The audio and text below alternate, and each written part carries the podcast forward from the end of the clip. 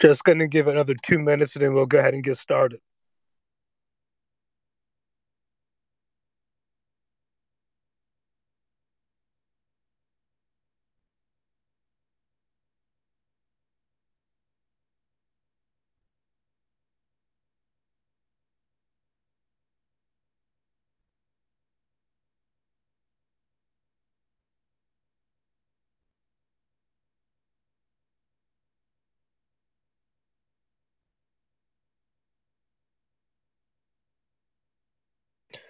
And I see your request. You're going to be first up after I give the opening monologue. I got you, CH. I see you.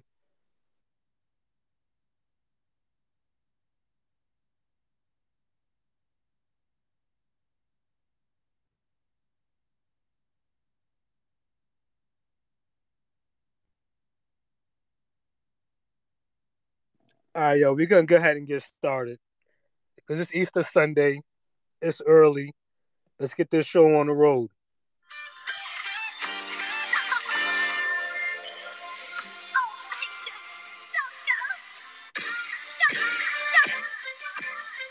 Hey, yo, we didn't come here to talk about the regular season. The regular season is over. It's over. They said we was gonna win 38 games. I mean it. They said we were gonna win 38 games. They was wrong. They said we were a play-in team. They was wrong. They said Julius Randle couldn't rehabilitate himself. They were wrong. They said we were supposed to tank. They were wrong. I appreciate y'all for coming out here on this Easter Sunday. You are rocking with your boy I-95B. The B is for bully. I don't have a script. It's rough, rugged, and raw off the top. Off the top. They said we couldn't fan. We couldn't be happy to fan. Now look at them, telling us to shut up and fan. Get get out of here with that. Jalen Brunson's not a star player. He's not that guy. Well, he looked like that when he put up 48 points. I don't want to talk about it. Small ball. What we need to change. We're gonna do what got us here. That was a bar. And if you didn't know, this space is being brought to you by Therapy in Sports. Therapy in Sports by way of VSN. You saw the ladies. 1,000 listeners. And if you don't know, go to Therapy in Sports. Follow the page. Follow the host. This is not going to be a typical space where we do numbers and we bash each other. This is a hype. I don't care about the game today. I don't care about the game today because it don't matter. We got our eyes, our target set.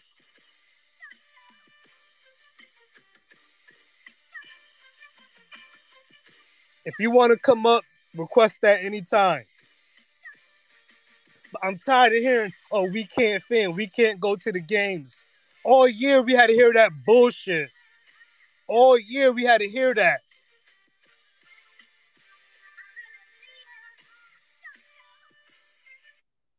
Yo, that's it for the intro, man. What's going on, y'all? It's your boy I-95B. As I said, the B is for bully, rough, rugged, and raw, off the top, no script whatsoever. I appreciate you guys for coming out and rock with me on Easter Sunday at 10 o'clock. You could be eating your eggs. I hope you are with your family. New York City, Tri State, Colorado, Florida, Texas, wherever you at right now, if you're listening to this on the playback or the pod, the Therapy in Sports pod, turn it up. Turn it up. All week, I had to hear, oh, we got to play differently. Oh, we need to move the ball. Oh, Julius needs to learn how to play like that. Shut up. Shut up that don't sound like you have your Tim's on to me. It doesn't sound like you have your Tim's on to me.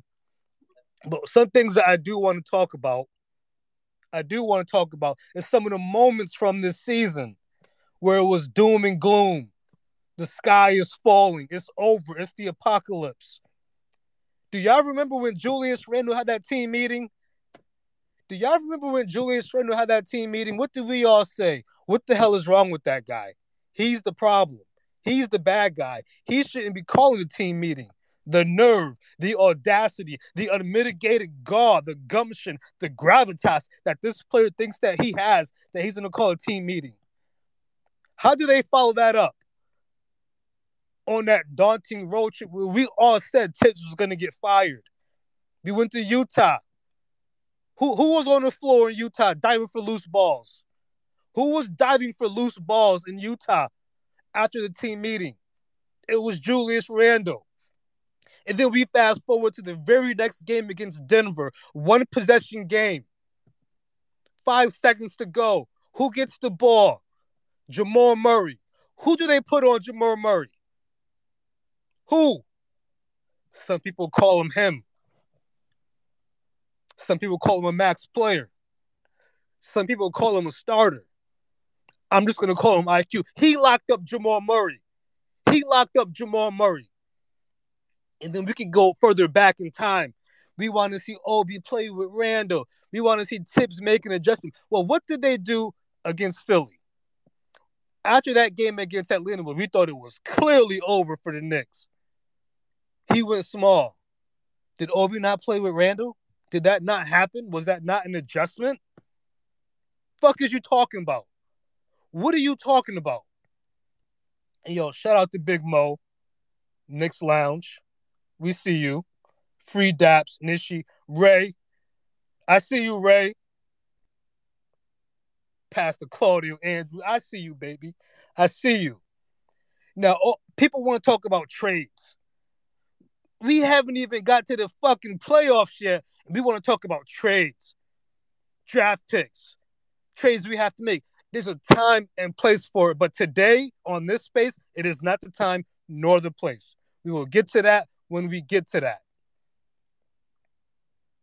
And again, if anybody want to request, come up and speak. Please. I see y'all with your exes. I see you with your exes. Clinched. Fifth seed. And let me tell you something, yo, the Cavs fans, yo, they got real broad. They got they were talking real greasy when Julius Randle got hurt. They were talking real greasy when Julius Randle got hurt. That's what time they on. Loser status. That's what time they are on. Hey yo, CH man, you requested early on in the show. If you got something to say, please unmute your mic, talk your talk, please. What's up? Um, so I'm actually a Kings fan, and Knicks are my East team. I just want to big big shout out to Rels and Mrs. Rels. Um, one thing, uh, I I hate you, future people who live in the future. Shit's like way too early, but I just want to say, say say that last part again about it. What's too early? I, yeah, you you people live in the future, man. It's seven o'clock in the morning for me. I'm still in bed. well, I appreciate you for being here, though. I really do appreciate that. It's all right. I got a I got a baby that woke up and he refuses to sleep. So I'm just like, you know what? I'm gonna go there talk basketball. Um, I, it, like Knicks are my East team. I actually like uh since since the Kings are ne- were never ever in the playoffs. I just like, well, I'll just watch the Knicks then. like, yeah, they're in the playoff this year. I'm gonna watch them because uh, what else am I gonna do? Um, there's no chance of postseason. But now, for the first time, I can watch the Knicks and the Kings, and man, uh, it, has been good. It, uh, last year, I, I happened upon Therapy in Sports, and I popped in. Everyone was having a heated argument about players being soft and stuff or whatever, and I was just, I just walked in and I was like, I am a Kings fan, and then Rails was like, all right, let's shut it down. it was, it was so funny, but um, I just want to say, I, I, I, I just, I love the team. I love the Knicks so much. They're so funny. I wish that we had. I wish that we could somehow get Ice Spice to come out to a Kings game and sit courtside because I want to see which one of our players gets the uh, Ice Spice treatment, like like IQ. like I'm, I'm pretty sure. I'm pretty sure it would be like Malik Monk or something like that because he's the only one that's like not married. like I want to see Malik go off for like for like fifty. Hey, yo, let me ask let me ask you a question, man. How, how do you feel about you guys playoff prospects? Um, I, I think we'll I think I think we're a second round exit.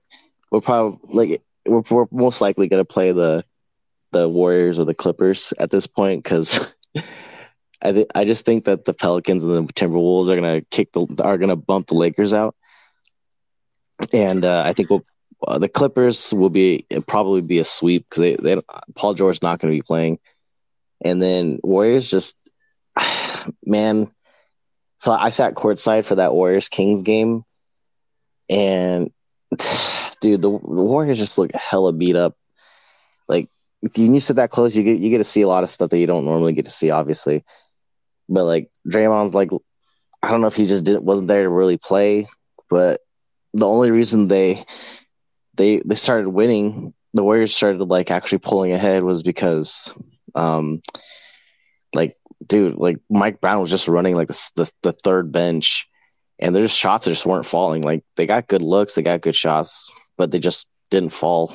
And then of All course, right, so now get get to your Knicks talk, bro. What's up with the Knicks? Uh, yeah, Yo, so, I'm, hold on. Why? Hold why? Why, I'm, why did you? I'm rooting for the. I'm rooting for the Kings. I'm rooting for the yo, Kings why, to win, bro. I love you, Ralph. I love you so much. Yo, let me but, ask you a question. Yo, why did you decide to become a Knicks fan? Because that that's a difficult decision.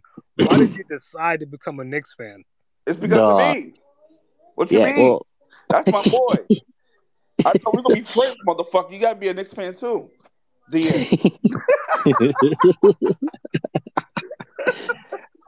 Well, because my entire life being a basketball fan, I uh, I only I could only be a fan if if I was if I was suffering. So I was like, oh, what's the what's the what's an East team that's that's nothing but suffering? And I was like, oh yeah, yeah, Knicks. That's a that's a team. That's a team about suffering. Let's do that one. so, so uh, you know, it feels like I just feel at home. Like it's like, man, like there's no reason the Knicks should be bad but man, they are bad, and uh, people suffer if you're a Knicks fan. Yo, you, yo, you, you right? Yo, don't don't go anywhere if you can. I know you got the baby, but if you can't, hang up. You know, because I don't. I want this to be a conversation. I don't want it to be, you know, you go, oh, yeah, you yeah. go, you go. But if you can't, if you can't, just hang out for a minute. But I see we have our co-host up here. This guy, my boy. This is my guy. He gets the music. My guy gets the music. Therapy in Sports every Thursday, 8 to 11. But he's not done.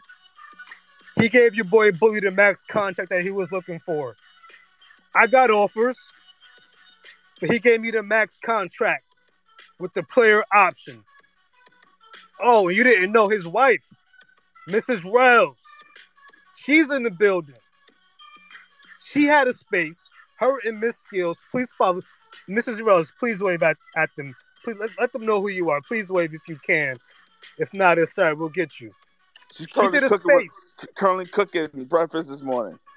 I'll wait for her. She had a thousand listeners in less than 24 hours. A thousand listeners in less than 24 hours. Talking about relationships, marriage. She's part of and sports. You see Rails follow him every Thursday, 8 to 11. These guys don't miss. They don't low management. They, they're every single Thursday. We don't do low management as fans. We don't do that. He's there every Thursday. Rain, sun, shine, sleep, hell. And he pulls up. He pulls up. He pulls up. Rels, what's going on, baby? How you? Hey, brother. I love the intros, man. That I really love the intros. I'm doing good, man. Happy Easter to all you beautiful people in here. Shout out to everybody in here, man. Shout out to you, Bully. Yo, we cooking out here in these streets, man. When I told people about Therapy in Sports, man, you know what I mean? This started, you know, with me and B, and then now we got a whole bunch of the spaces and pods under us, and we cooking. We got a lot more coming, a lot more people that will announce down the line next month. But uh, we out here cooking, man. We're just trying to do something great. You know what I mean? Other than like Knick stuff. We leave all the Knick's great content for everybody else, but you know, you want your black version of CNN, MSNBC, we coming. We coming. You know what I mean? That's my guy. And the Knicks in the people, fucking playoffs. Yo, so, some people on, on Twitter, you, know, you meet people on Twitter and then you call him bro and, and you call him friend. But this is my guy. You know, this is somebody that I talk to, seen in person. I've got to see the ilk of his character. Jay, who's that? Us, Jay from East New York, ran into you at Blarney's. What's up, baby? Unmute. Oh, actually, no. We gotta go with Ray. Ray, please unmute your mic. I want you to come up here, talk your talk, whatever topic, whatever you want to talk about next. The floor is yours. What's going on, Bully? What's going on, Rails, Mrs. Rails, Woo, everybody What's in on, here. brother, brother? Everybody in here, man. You guys are great. Happy Sunday. I hope that you've had a great weekend so far. Um, let me just jump right into it, man. Um, really, I was just trying to go off of what I heard you talking about. Uh, I heard you. I came in when you were talking about adjustments, right? That coach had made. Right, right. Man, listen. they killed me early in the season when I said he looks like he's making adjustments, but he he wasn't making all of the adjustments that everybody wanted all at once. Um, now that we've gotten to the end of the season, he still has his warts. You know, he still has he still has some things he needs to work on. But this year, I've seen the most growth from Coach Thibodeau in the amount of time that he's been here with us. And um, I'm not like part of the the Thibs uh, fan club necessarily. Like I'm not I'm not jumping on the windows for the guy. But one thing I'm always, always, always, always going to do is give somebody credit. You know where credit is due. Um, you know, if we're gonna blame, you know, if we're gonna blame him for the bullshit, then we got to give him credit for some of the shit that goes well too. You know, and that's really all I got to say about that. I'm not gonna nail myself to the cross for this guy, but I appreciate him and the job that he's done this year.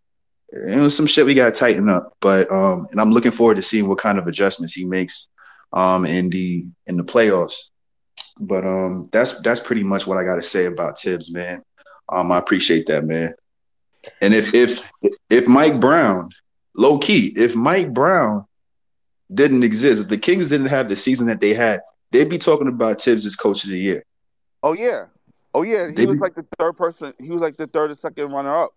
Absolutely, Yeah. bro. Yeah, this, this, this, these, all these people know basketball, man. These people know, but these coaches, all these people know basketball. Like, yeah, Knicks fans, we're, we're, we're knowledgeable, but those people know basketball, and they, and they voted him. They have him in the race. So Right. at some point, we just got to swallow our pride and just be like, the niggas doing something right. Yo, yo, and- right, you dropping such heat, bro. And Bully, I just want to say this point, right? You dropping so much heat because listen, in the beginning of the season, I, t- I, I said it from the beginning, and shout out to Dom. Dom heard me say it. I don't care what he did last year. We all understand what he did last year. We have our emotional moments. We say fire Thibs, but I'm proud of myself that I didn't say a whole bunch of times. I probably said like a handful of times when I was pissed off about something. At the end of the day, he made it. You said it perfectly. He made adjustments. He did something that he has probably never done or he hasn't done in a very long time.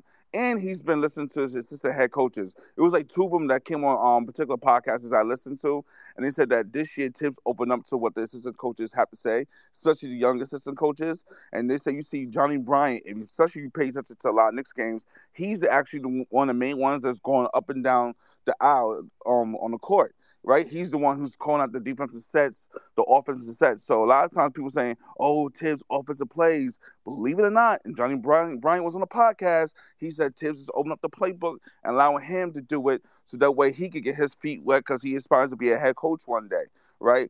And then they said that Thibs wouldn't sit um, Evan Fournier and all these people because they contracts. We, we we shut that noise. Thibs is not playing the kids. Shut down that noise. Kids not developing. Shut down that noise. The problem is, and Dom and, and believes my witness and my boy Dabs. The problem is we being in spaces and nobody wants to give people credit because they scared to be wrong. And it is okay to fall on your sword. It's okay to be objective. Okay, you can't say these kids are not developing. Then you see what Immanuel Quickley did. He's going to be the front runner of the um, Six Man Year Award. You see Obi Toppin flourishing. You seen Quentin Grimes in the starting line flourishing. You're seeing certain shit. Now you may have your particular kid that you like, cool. But these kids, quote unquote grown ass men, but next Twitter call them kids. These kids are flourishing. And if you, you want to give Thibs the credit or his assistant coaches the credit, at the end of the day, you talk about the, it's the assistant coaches, then at the end of the day, it's, it's the head of the snake. It's Thibs because he's the one who handpicked the assistant coaches, not the New York Knicks, Thibodeau. So at the end of the day, the Knicks in the fucking playoffs, the fifth seed, because a lot of fucking Knicks Twitter, 85% of y'all said that we was a play-in team and we wasn't gonna make the playoffs, and that was when we got Brunson. Look at us now, motherfuckers. Shut the fuck up with your basketball analysis, respectfully. This isn't disrespect; it's the truth. See, that's the energy. Yo, we live in an NBA where Mike Woodson and Tom Thibodeau have top offenses in the league, and were there times throughout this season where I thought Thibs has got to go after that Atlanta game where they blown what a 20 25 point lead to a team that didn't have Trae Young, I believe if I remember correctly, that 13 point debacle in Dallas. I was one of those people said, "Hey, this guy, he might have to go." But who are we to say that he can't improve? We talk about development, development for our players. Why doesn't that exist for coaches? I understand he's a dinosaur. He's a dinosaur. I get it. But we say he didn't make all the adjustments. Well, what coach in the NBA has? We can look at Nick Nurse. We were complaining about rotations that we had an eight man rotation or a nine man rotation. Guys are playing 40 minutes a game. Look what Nick Nurse was doing in Toronto. Exactly. He was running a seven man rotation. Exactly. Bro. In the regular season. Look what's going on in LA. Ty, Ty Lue, they complain that he's not playing the young guys. He's not doing that. They, and they're saying the same thing about Rick Carlisle because they didn't play one of their best rookies in the game where they were trying to tank. In the game where they were trying to tank. And I see we got people requesting, we got hands up. Let me go to um, Jay from East New York. And we're gonna keep the line moving. I don't want people to be waiting 30 minutes, 20 minutes to get up here and speak. But since he's from East New York, he's Jay solidified in person in real life, as the kids say, IRL. He produces content. He makes content. He's part of Knick Spaces. If you don't follow him, please follow him. I'm playing this song just for you, bro. So when you come up on this mic, represent East New York. I want that East New York energy. Gore-Tex, Avirex, Phil Boots, Tim's. What's up, what up, y'all? What up, Jay? Bully, what's going on? Rels, Ray, Big Mo, Dominic, how y'all doing? I see I see a lot of people in here, man. Good morning to y'all. Uh happy resurrection day. You know, if you're of the Christian faith, uh happy Easter. If you're just a kid and you ready to get fly, you know, you know how I go. I hope everybody having a good day today for Easter. Cause in East New York, Easter was always a special day. All the kids would get together. We hang out, go to the movies, get, grab something to eat. Might go to Grand Central, you know just have a good time. So hopefully, I hope everybody today enjoying themselves. Um, as far as the Knicks is concerned, man, I got the Knicks in five. I was saying the Knicks in six, but I ain't gonna lie. I'm, I'm gonna make an admission. I was scared, man. I was scared to say the Knicks in five, man. But I'm here to tell y'all on this good Sunday, man, I'm feeling good, man. Knicks in five. I'm looking at JB Bickerstaff He's looking like food. I think Tom Thibodeau can outcoach him. I'm just being honest with you. I think we got the rock to do it as well. It's all about them schemes, baby. Just like Ray was saying, like if you put Tom Thibodeau in a situation where you know you got all of the pieces and all you got to do is put your players in a position to succeed, there's no way we could fail. We got a deeper bench. We got the better stars. I don't care what nobody says. Keep Jalen going. Better than Donovan Mitchell. He's better than Donovan Mitchell. When you put that man in front of him, he does not lose. So I don't want to hear, oh, they got Donovan Mitchell. He could go off. Yeah, yeah, yeah, cool. Jalen Brunson can do the same thing, but it's all about the front of the jersey, that New York jersey. You understand? We a team, man.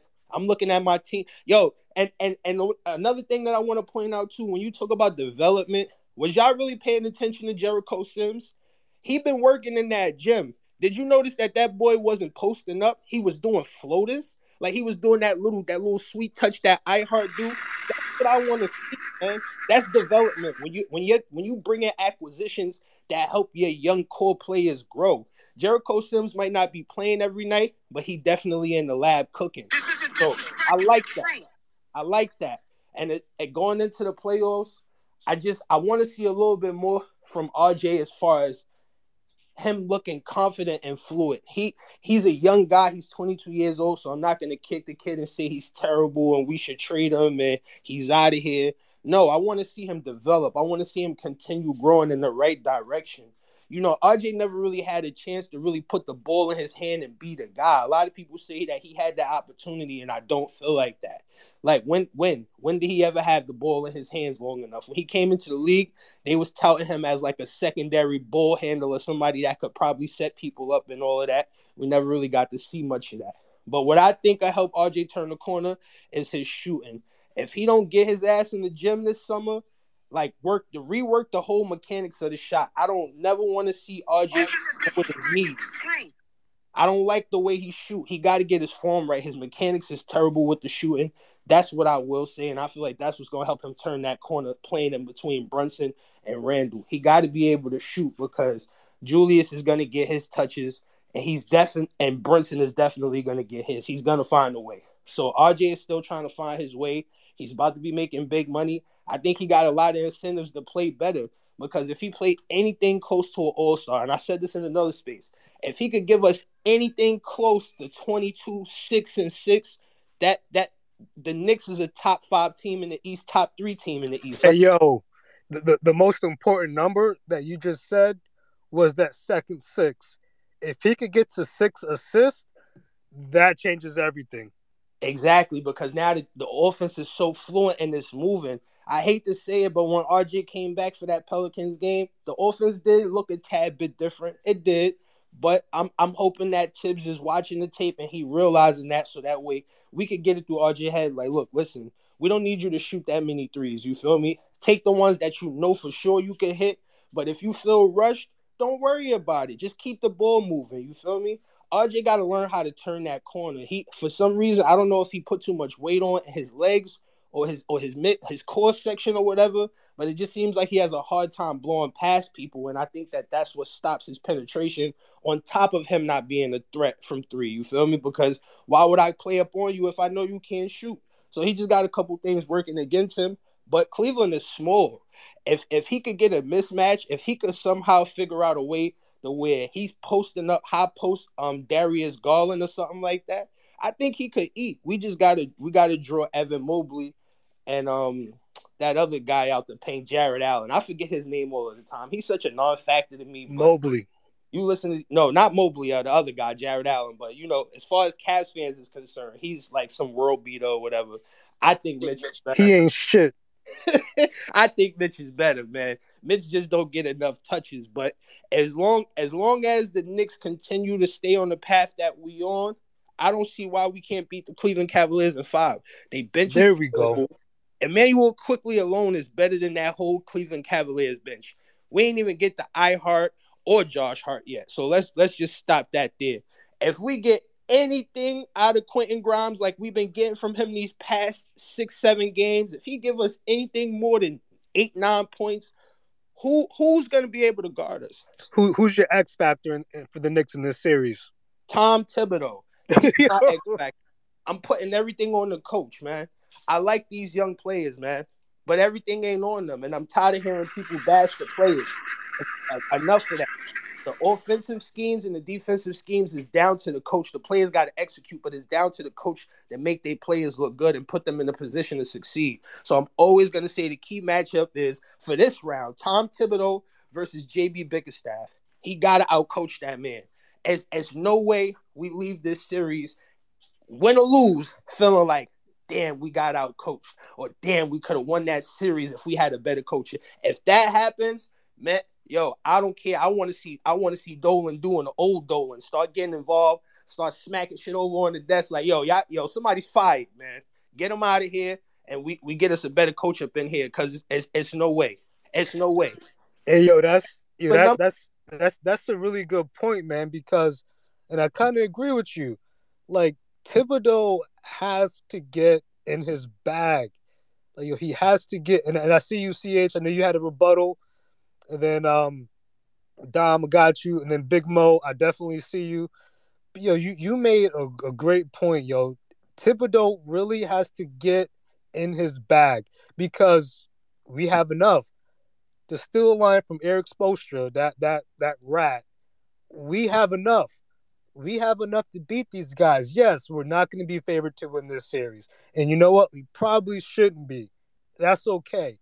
But if Thibodeau can coach to his full potential for this series, there's no reason that that we shouldn't win.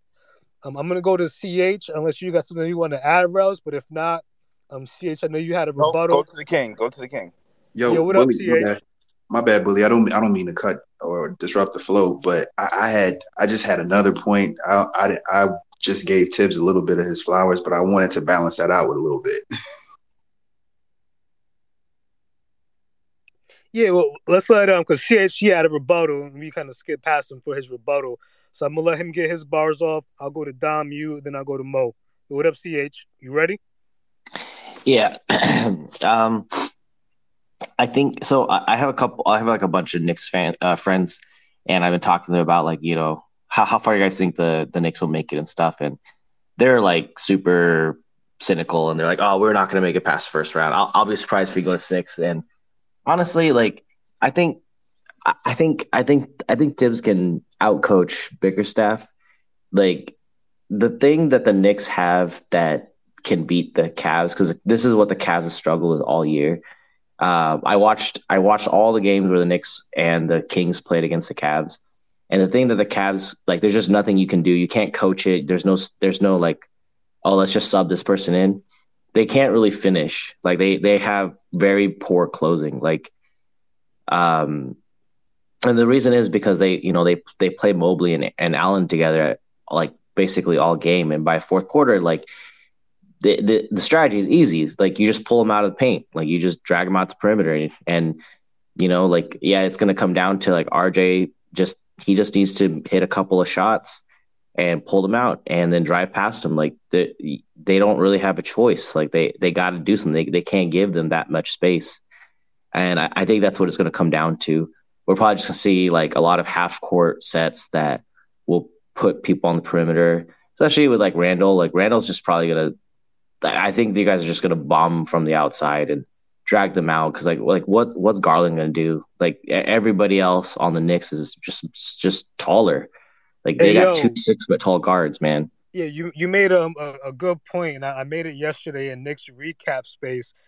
Uh, Mitchell Robinson has to be one of the best players in this series, and if if you believe the reporting, per Fred Katz, you know the Knicks' philosophy when they get an offensive rebound, if they get it inside the restricted area, whoever gets it, the first read is to put it back up the Knicks have one of the highest effective field goal percentages on second chance opportunities.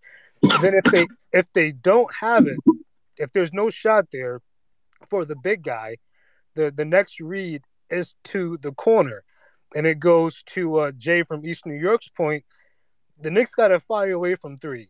Like you're not going to beat this team not firing away from three. I'm not saying you have to hit a ton of them, or you even have to be league average at it, but you have to put the three ball up um, against this Cavs defense.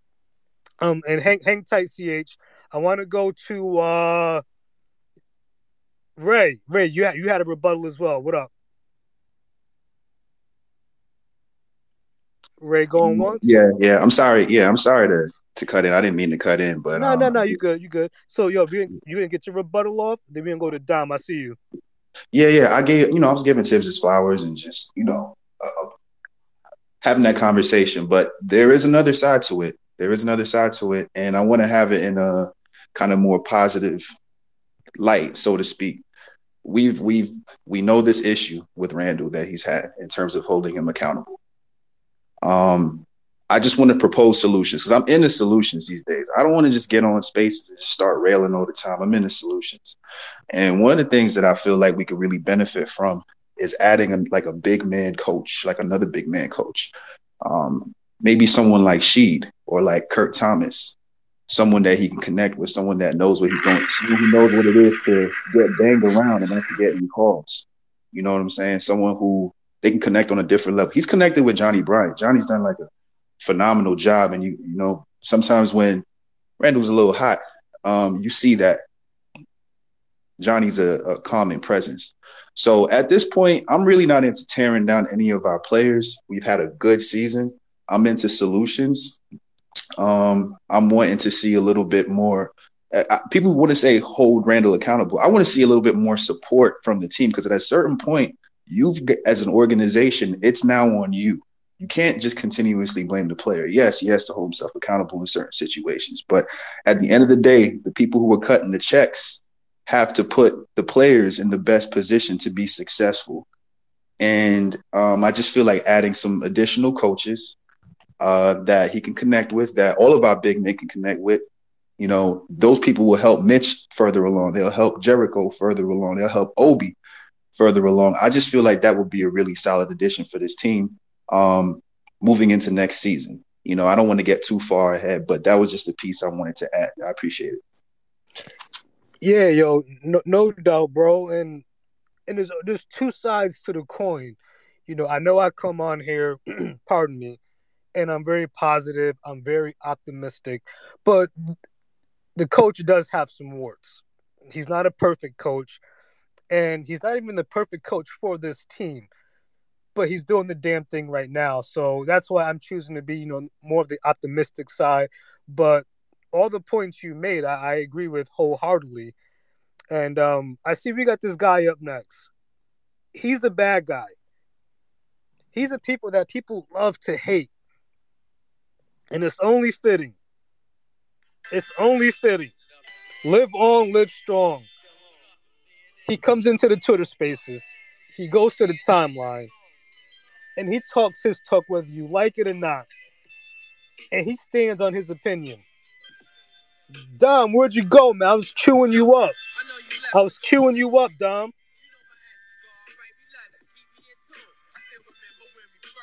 Hey, yo, Dom, I respect you. We disagree all the time, but I love the fact that you stand on your opinion. Talk to us. Oh, good morning. I, I, I, I dropped out. I couldn't hear nobody. But let me let me just start by saying this. Rels and Good morning, brother. Good morning. What's up, my man? Hey, we we we have a tendency of forgetting, and we should, because there there's some people out there now that want to tell us that the sky is blue, but they was telling us the sky is gray all year. We we know we got to move on, but that's the only thing I think that's annoying me because some of us stood on our sword all year, and now we got everybody coming in trying to tell us how to fan. Don't let nobody tell you how to fan. When you're behind your team, you're behind your team. And listening to some of the guys this morning, let, let's remember, guys, when we try to reinvent this wheel, the wheel is doing all right. When we talk about Thibodeau and his downfalls, let's not forget we had 361 losses in five years before him. So let's pump our brakes. Let's let's enjoy what we have first and foremost. This has been a great year. Now we got to prepare ourselves for the next narrative if we lose in the first round because we heard that. We heard that earlier in the year when it was fire Tibbs, trade Randle, Brunson's not a point guard. We we heard all these stories, and then when we started getting better, we heard we won't make it out the first round. So it'll be a waste of season because we didn't tank. We didn't get a draft pick, and we got 101 draft picks now that we don't know what the hell to do with. But that being said, this this series I'm not going to say it's going to make or break us, guys, because I'm a fan. And if you, as a fan, we all want the Knicks to win. But if you don't see light at the end of the tunnel, even if we don't win, then I think you're missing the bigger picture because we got something special moving forward. And we're almost in this position, fellas and ladies, that if we get this a little better, now we could start doing like nine to 10 other teams in the NBA. I brought this up a bunch of times. Yes, there's a salary cap, but yes, you could blow out the salary cap. And that goes to show that the teams that have won chips in the past, now let's not get crazy. We ain't going to do what Golden State did. We ain't going to go $140 million into the cap to win a chip. Can we do 78 million in the cap to win a chip like Milwaukee? More than likely, we can do that if we're the richest franchise in the NBA. We're not at that point yet, but we're getting very close. I always said this. Rel's heard me say this a million times when people talk about the salary cap. That salary cap is there, but if you're willing to pay to play, then guess what? We have the money.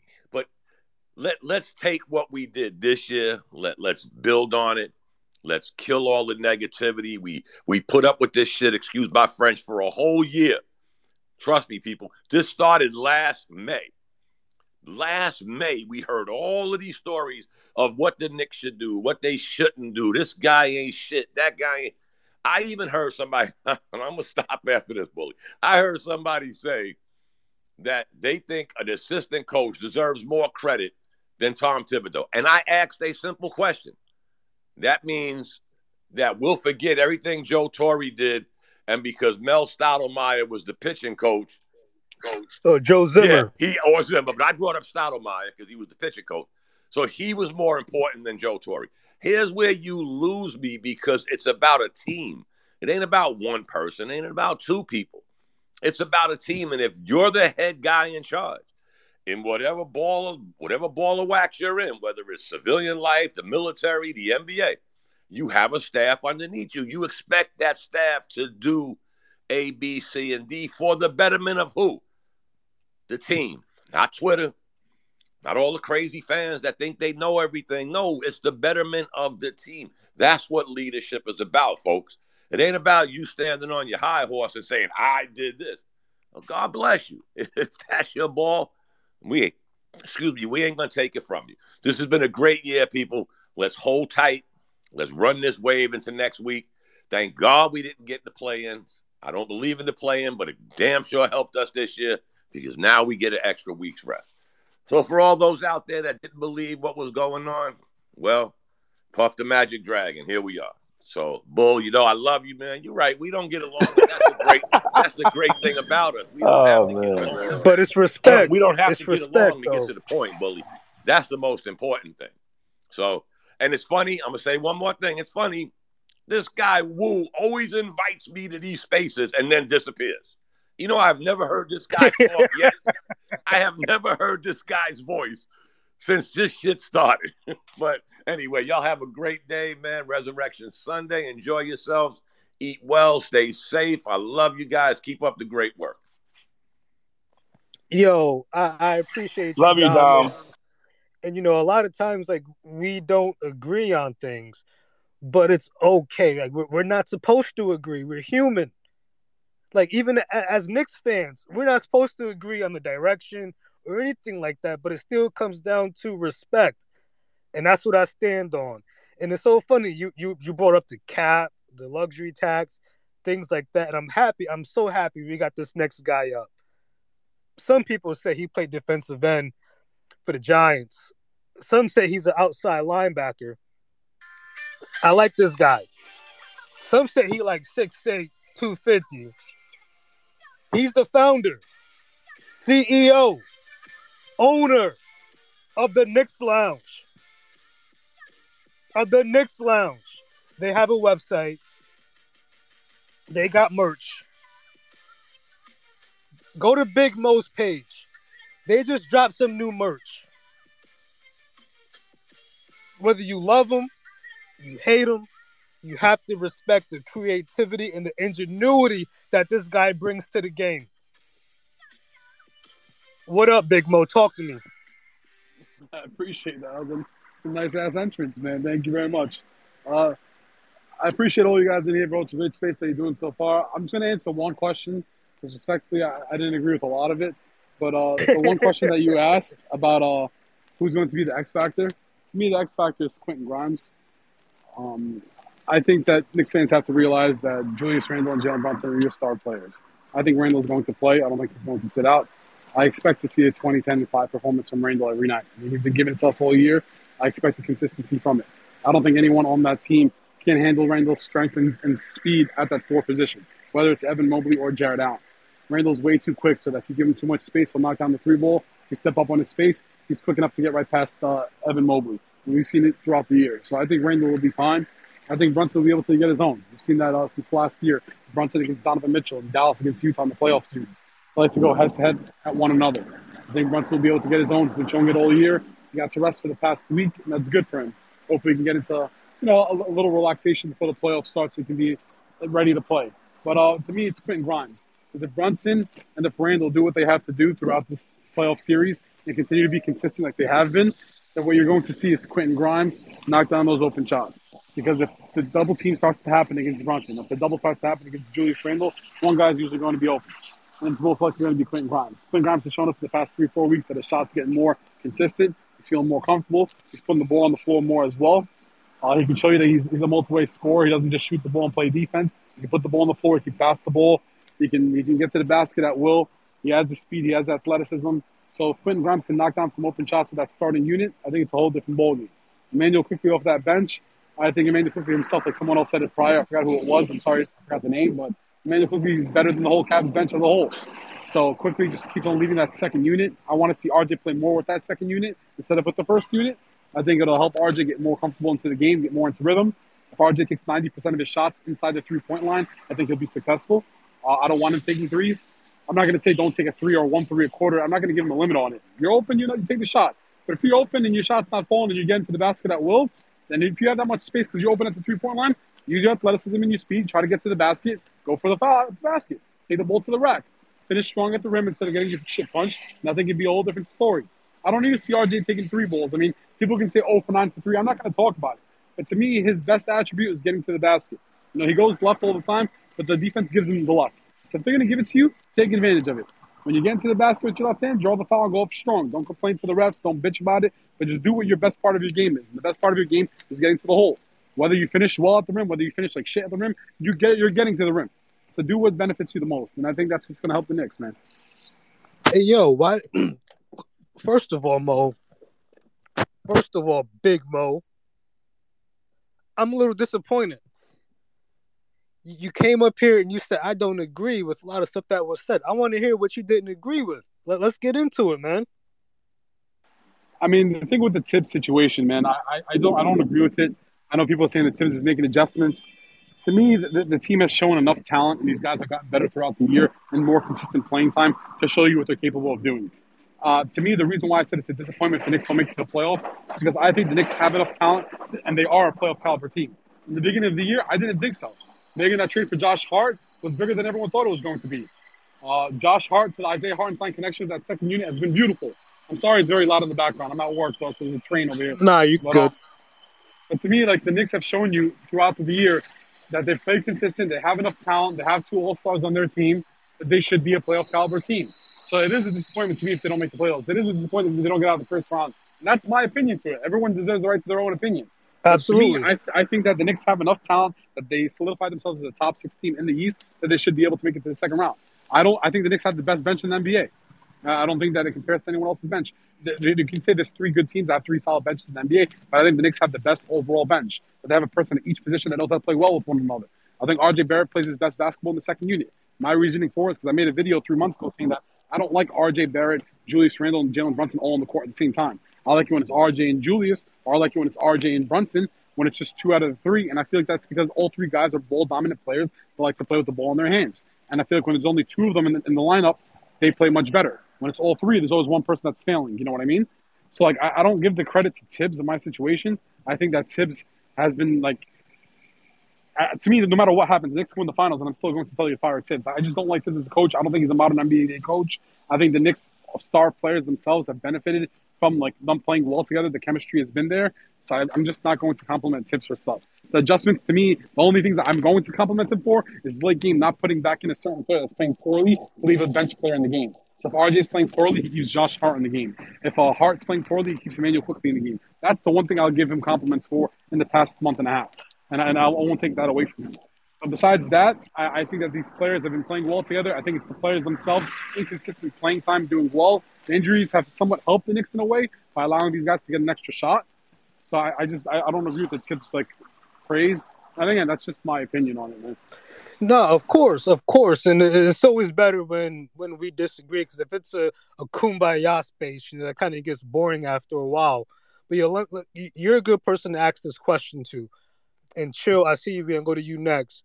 How do you how do you think this IQ extension that he's about to get, hopefully, impacts the team going going forward with with the cap, with the moves they have to make, with with because if IQ is the highest paid player on the team, there's implications that's going to come after that.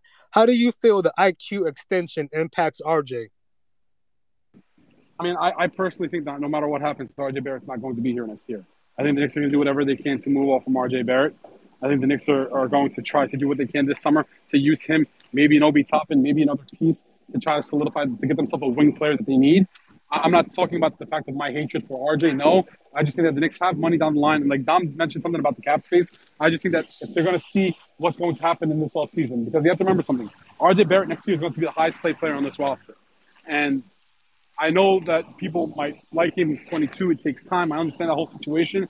But let's say they get out of the playoffs and they needed one extra wing player. I think they're going to do whatever they can to try to go after Jaylen Brown. I don't know if they're going to trade within the same division, but I, I wouldn't be surprised to see Zach LaVine or Bradley Beal type of player be included in that deal because I think they want Immanuel Quickley here. But my main concern about IQ is that does IQ want to be a backup or does he want a, a situation where he can go to another team and be a starting point guard?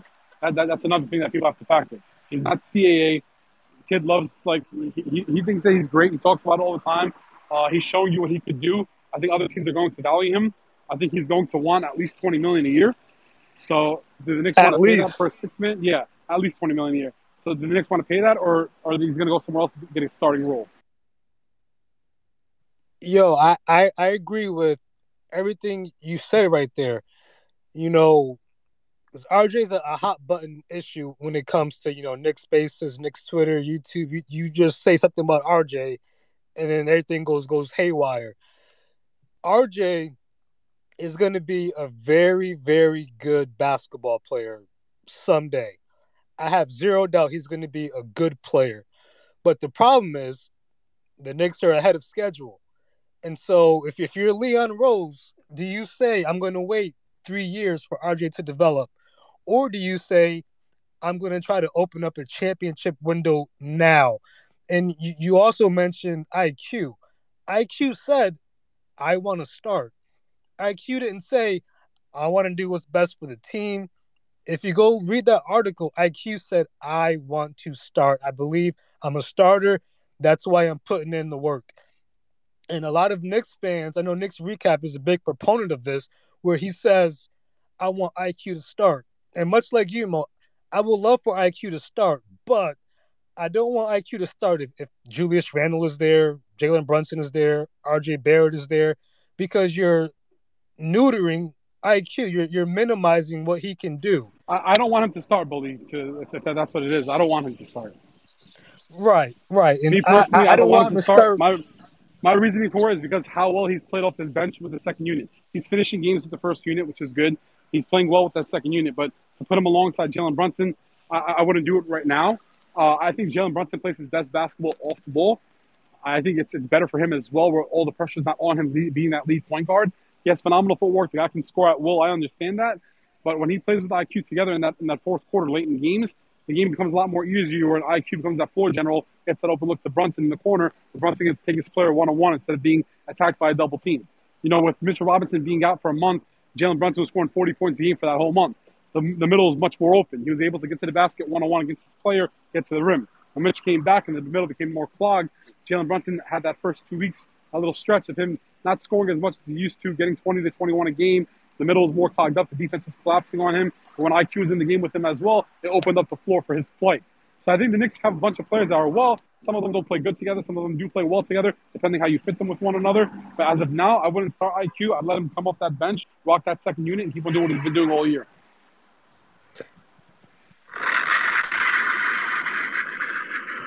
If you didn't know, that was Big Mo. And I assume if you're in this space, you know who he is. I assume that you're following him. I assume you know what the Knicks Lounge is. You just heard from the founder, owner, CEO, CFO, COO, whatever title you want to give him, you just heard from him. We throw around the word him, but you just heard from him. So please, they just dropped some new merch. They dropped it. Even even if you don't want to buy it, just go on the website so they can get a click. Subscribe to the YouTube. Subscribe to the YouTube. This guy Mo, whether you agree, you disagree, whether you hate the way he fans, or whether you're a subscriber to his way of fanning. In this space, we show people support, whether you agree or you disagree. And if you would disagree, please, I want to hear why you disagree. This isn't a kumbaya space. In this space, we come through with our Tims on. Dom, I see you got your hand up. I know you got a rebuttal for Mo. I know no, you no, no, one. no, no. It's not. It's not a rebuttal, bull. You know, I love Mo, man. Me and Mo, we go back a minute. But, but the, the one thing you got to understand with what Mo said, though he said it a little quickly, it's not about. It's never about that name on the back. I think we're falling in love. Mo hit it on the head. There's plenty of us on this space, whether whether you're a fan or you love RJ Barrett, whatever the case may be, guys, if you don't see some of the handwriting on the wall, we could keep saying he's 22 years old. We had this conversation yesterday, Bully. We could keep saying he's 22 years old. And then we could keep saying he's got four years in. And what is his has he reached his ceiling yet? If he has, which many of us think he has, we gotta say to ourselves, when is too late too late? If you're gonna keep waiting for him to become uh Gail Goodrich, Jerry West, and then we lose out on that market because now we can't get rid of him. His contract is already a little eye opening and eye bending, actually, to try to get rid of him at this point. But there comes a time, people, after four years, and you're still seeing things that he was doing at Duke. For y'all that don't watch college basketball, he's still doing some of the same things Preach. he did at Duke. So when you talk about his progression, yes, we all went batshit crazy last year when he averaged 20 points, but nobody sat and said he got it on 18.5 shots a night. That's not efficient basketball. So if you have an opportunity to possibly move him, as Mo said, Mo ain't throwing him under the bus. Mo's talking about it from. Yeah, I don't want people standpoint. thinking that about, me throwing him under the bus. It's not. It's not about my hate or my love for right. the player. Exactly. That the, this team is in a situation where right. Leon Rose is there in the front office. Tom Thibodeau's on the contract. Dolan sees that they're making the playoffs. I can't hear shit. My goes down. Come back up. So like to me, it's like not about you liking RJ or not. Do the Knicks think that he fits this time plan right now with this current team to try to my fault, bro.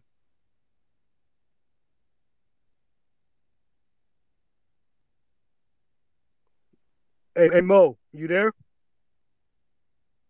Yeah, I guess I was talking on mute. My bad.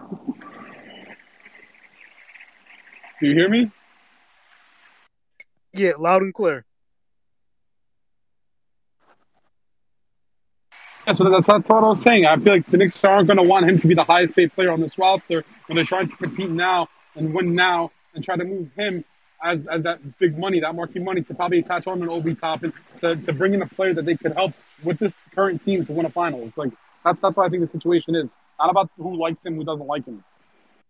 Again, again, bully Mo. If you're listening to what he's saying, he's not saying nothing derogative. He's saying something to benefit the New York Knicks in the long run. Mo is not saying it's going to happen tonight.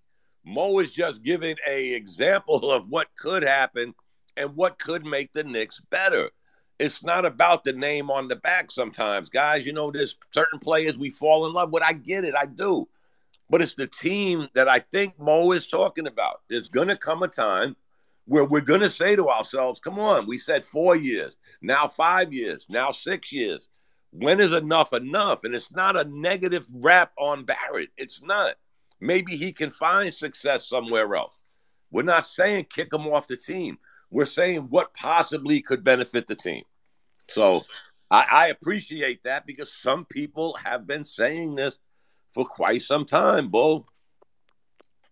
Nah, I think it's, it's fair. I mean, there's, there's, it's an opinion, so it's not right or wrong.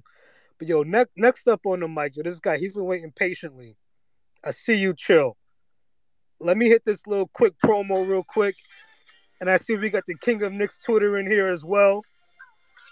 Yo, if you didn't know, this is being brought to you by Therapy in Sports by way of VSN. It's Easter Sunday. Y'all sitting here with Bully. I appreciate that. It's Easter Sunday and y'all here with Bully. If you didn't know, Therapy in Sports every Thursday, 8 to 11. These guys don't miss. They don't miss.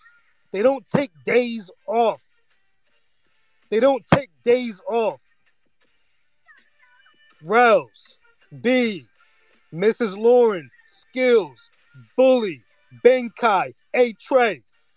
We here. Hey yo, chill. What up, baby? What you got? Man, what's going on, everybody? Happy Easter, happy Sunday, whether you celebrate or not, man. Just, you know, spend time with family, friends, whatever's going on. Just, you know, enjoy this nice Sunday, man. Sunny outside, looking good. And it's the last next game of the regular season. Now, you know, we might not take it too seriously because, you know, we just want to make sure everybody's trying to stay healthy and whatever. Just, you know, get through the game. Um, you know, just put on a good show for the fans right before the playoffs and all the prices jump like crazy.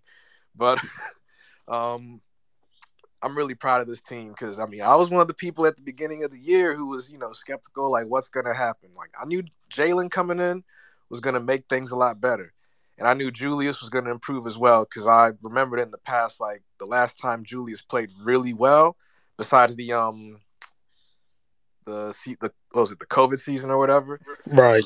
Um, was when he was with New Orleans, and I think his point guard was either Jrue Holiday or Lonzo Ball and he played so well off of those guys, and it made me think like, oh, he's gonna thrive with Jalen. And man, Julius, man, he's he looks so good. He he looks almost as good as like his most improved player, maybe even better. But um, shout out to Jalen Brunson for just like taking so much pressure off of Julius, like especially those clutch moments down the stretch where like we needed a bucket, Jalen was right there. So shout out to them, man. Shout out to the young guys as well, just stepping up because I know we always talked about play the kids, play the young guys, and we see it, man. Quick, Quickley is taking such a crazy leap, and I'm obvious I'm proud of it because you know I'm a Maryland guy myself. Like I'm in the area and seeing someone from here thrive and play well for my favorite team. What part of the Maryland? Uh, I'm in the DMV area, like Laurel. Yeah, man. Yo, I used to, yo, I used to live out in Maryland for a little bit, man. You know, Greenbelt. Yeah. Out there in the hood by Baltimore. Yeah, I used to live out there, man. Yeah, like I know Quickley's further up in like Baltimore, but I know where that area is too. So just seeing him like thrive and everything, like I saw the Knicks about a month ago when they played the Wizards, and man, it was just like I felt like a kid again, just like watching them when I was younger, watching like um Latrell Sprewell and Patrick Ewing and like the '99 Knicks. It just felt good being out there and not having to think so much about like narratives and like let's just watch it as a fan. And we won the game. We beat the Wizards, and it was a good time. And I'm just like sky's the limit for us, man. Like I know we may not be the best team or the second best team in the East or whatever, but we don't I don't we don't really fear anybody, you know? Like we approach a team, we can beat them. We may not win the series, but we can definitely beat them a couple times. So I'm like, you know what? That's what we need going into play Cleveland. I have us beating them in six, and the biggest reason is because I think we have a better bench. And, um, honestly, I think one of the X factors it could be RJ because the the um the Cavs don't really have great wing players, you know. So I think RJ could thrive against Okoro. Um, so I kind of see like the RJ being maybe an X factor, but also the bench. I think Quickley is going to go crazy against the Cavs. So the only reason why I say six is because I know like they still have Donovan Mitchell. They'll definitely get a game. You know, we're not going to sweep them, but we're definitely. I feel like we're just mentally tougher than them. Um, we'll definitely you know, give them problems. You know, the past couple times we played them, we won. Yo, I like our chances. And whatever happens in the second round, whether it's like Milwaukee, Boston, Philly, whoever, however it goes, I like our chances there too. We may not win, but we're definitely going to give those teams hell. So, you know, it's just like the to me, the person who I probably have my eye on the most is Thibs because you know we always look back and we're like, yeah, we made the playoffs and then we got knocked out by Atlanta, and then we missed it. You know, we went through a season seeing Alec Burks at point guard. You know, it was it wasn't easy to watch, you know. But this kind of goes on Thibs. Like Thibs, this is your chance to really, you know, make make me give you like the biggest hug now. So it's like, you know, if we can beat Cleveland, we're all good, you know. I know I said fire Thibs for the longest, and I'll admit, you know, it was rough, you know. I had to say, like, you know, there had to be a change, and I was like, maybe coach. So yeah, but I'm liking what I'm seeing. You know, I also see like he's letting some of the assistants speak up more, say more, do more with the players. Like you know, the whole story with Julius and Johnny Bryant and everything. Like it's good to see. Yeah, like it really feels like a like a family in that coaching staff along with the players. Like they really want every player to do well. You know, it's not just about follow the superstar. It's like everybody plays a part. Everybody has a role, and everybody contributes to winning. Whether it's getting that steal or that block or that key rebound to that leads to like an open three. You know, everybody plays a role in it. So, you know, I'm definitely looking forward to um, what we do in the playoffs. Again, I still got us beating the Cavs in six. Um, only thing is, you know, what happens in the off season, depending how far we go. You know, you know, we're, we're probably still going to get knocked out somewhere, and that'll determine what change will come going down the road. I know I've heard a lot of like RJ stuff, and I mean, if RJ gets moved, you know, hopefully it's for like the right player. I don't know if it'll be like we wait for that Dallas pick and see if it comes to us and we use that in the trade or whatever. So, you know, that all remains to be seen. You know, we got to see with the lottery and all that. But um, I just want to say, man, let's just all come together as Knick fans. We all have different opinions and everything. It's been a rough season, but we finished strong. We're in the playoffs. We avoided the play in, you know. We'll let those play in teams, you know, fight for the was it six, seven, and eight seed while we just rest up. And um, one more thing I was gonna say, um, yeah, us as fans, we just got to come together because other fan bases are starting to notice us. Okay, the fact that we're up now, because I follow like you know people who are fans of other teams, like Celtic fans, Laker fans, Sixer fans, Heat fans. They notice us now. They're the ones who are saying Cavs and five, Cavs and six. I don't even know if actual Cleveland fan has actually said that because I don't know any Cavs fans personally. But um, nobody does. Yeah, so it's like you know, Celtic fans, oh, Cavs and five. Heat fans, oh, Cavs and five. Cavs and six. Like they do not give the Knicks a chance. None of them. So I'm like, okay, we got our old rivalries, our old rivals who you know have always couldn't stand the Knicks or dislike the Knicks or whatever they always be like, "Oh, I miss when the Knicks were back to being ass" because it was easy to laugh at them. Can't really laugh at us now, you know, because of all those teams that you know laugh at us, we definitely beat their teams at least once this season. So like Boston knows, you know, they saw what Quickley did to them. The Heat know, you know, so I say we just gotta like look out for those other fan bases and the ones who are talking mad trash about us. We beat the Cavs, we gotta point at them. And we also got to look at where they end up too, because for all we know, that he could get knocked out in the first round. You know, the Celtics could. Well, I don't know who they're going to play, but maybe they could get upset. You know, the Sixers, they'll go as far as Embiid takes them. So who knows? They could get knocked out if Embiid like gets hurt or whatever. So you know, they want to laugh at us. I'm like, hey man, y'all y'all teams better show up too. Okay. So that's all I got to say on that. I love where it's going. You know, come together and let's talk trash to these other fan bases who are trying to take us down, and you know they want to see us go back to poverty again because that's not going to happen for a while. You know, so that's all I got to say on that. Have Yo, a happy Sunday, y'all, and you know, enjoy your day. They are the ops. Knicks fans aren't your ops. Jay, I see you. We got one ahead of you. But next up on the ones and twos, Next up on the ones and twos, some people call him toxic. Some people call him negative. Some people call him the king of Knicks Twitter. Some call him educator. Some call him role model. Call him what you want to call him. He is who he is. Some call him toxic. He's one third He's one third. Newark, Grape Street. Some call him Lefty. This guy, he doesn't write raps. He don't write raps. He makes anthems. You may have heard him on Apple Music. You may have heard him say "fuck Trae Young." You may have heard him say "we going to the finals." Love him. Hate him. Papa, left. What up, baby? Ah, take that, Woo. Take that, Woo. Ah, you better smoke the blunt in Denver. Ah, you heard all that love I got? Ah, thumbs down like Julius, bitch. Ah. You thought I was the ops, Woo? You thought I was the ops? I'm an educator. All right. Um so something's wrong with chat too. um shout out to Wu and and nobody else.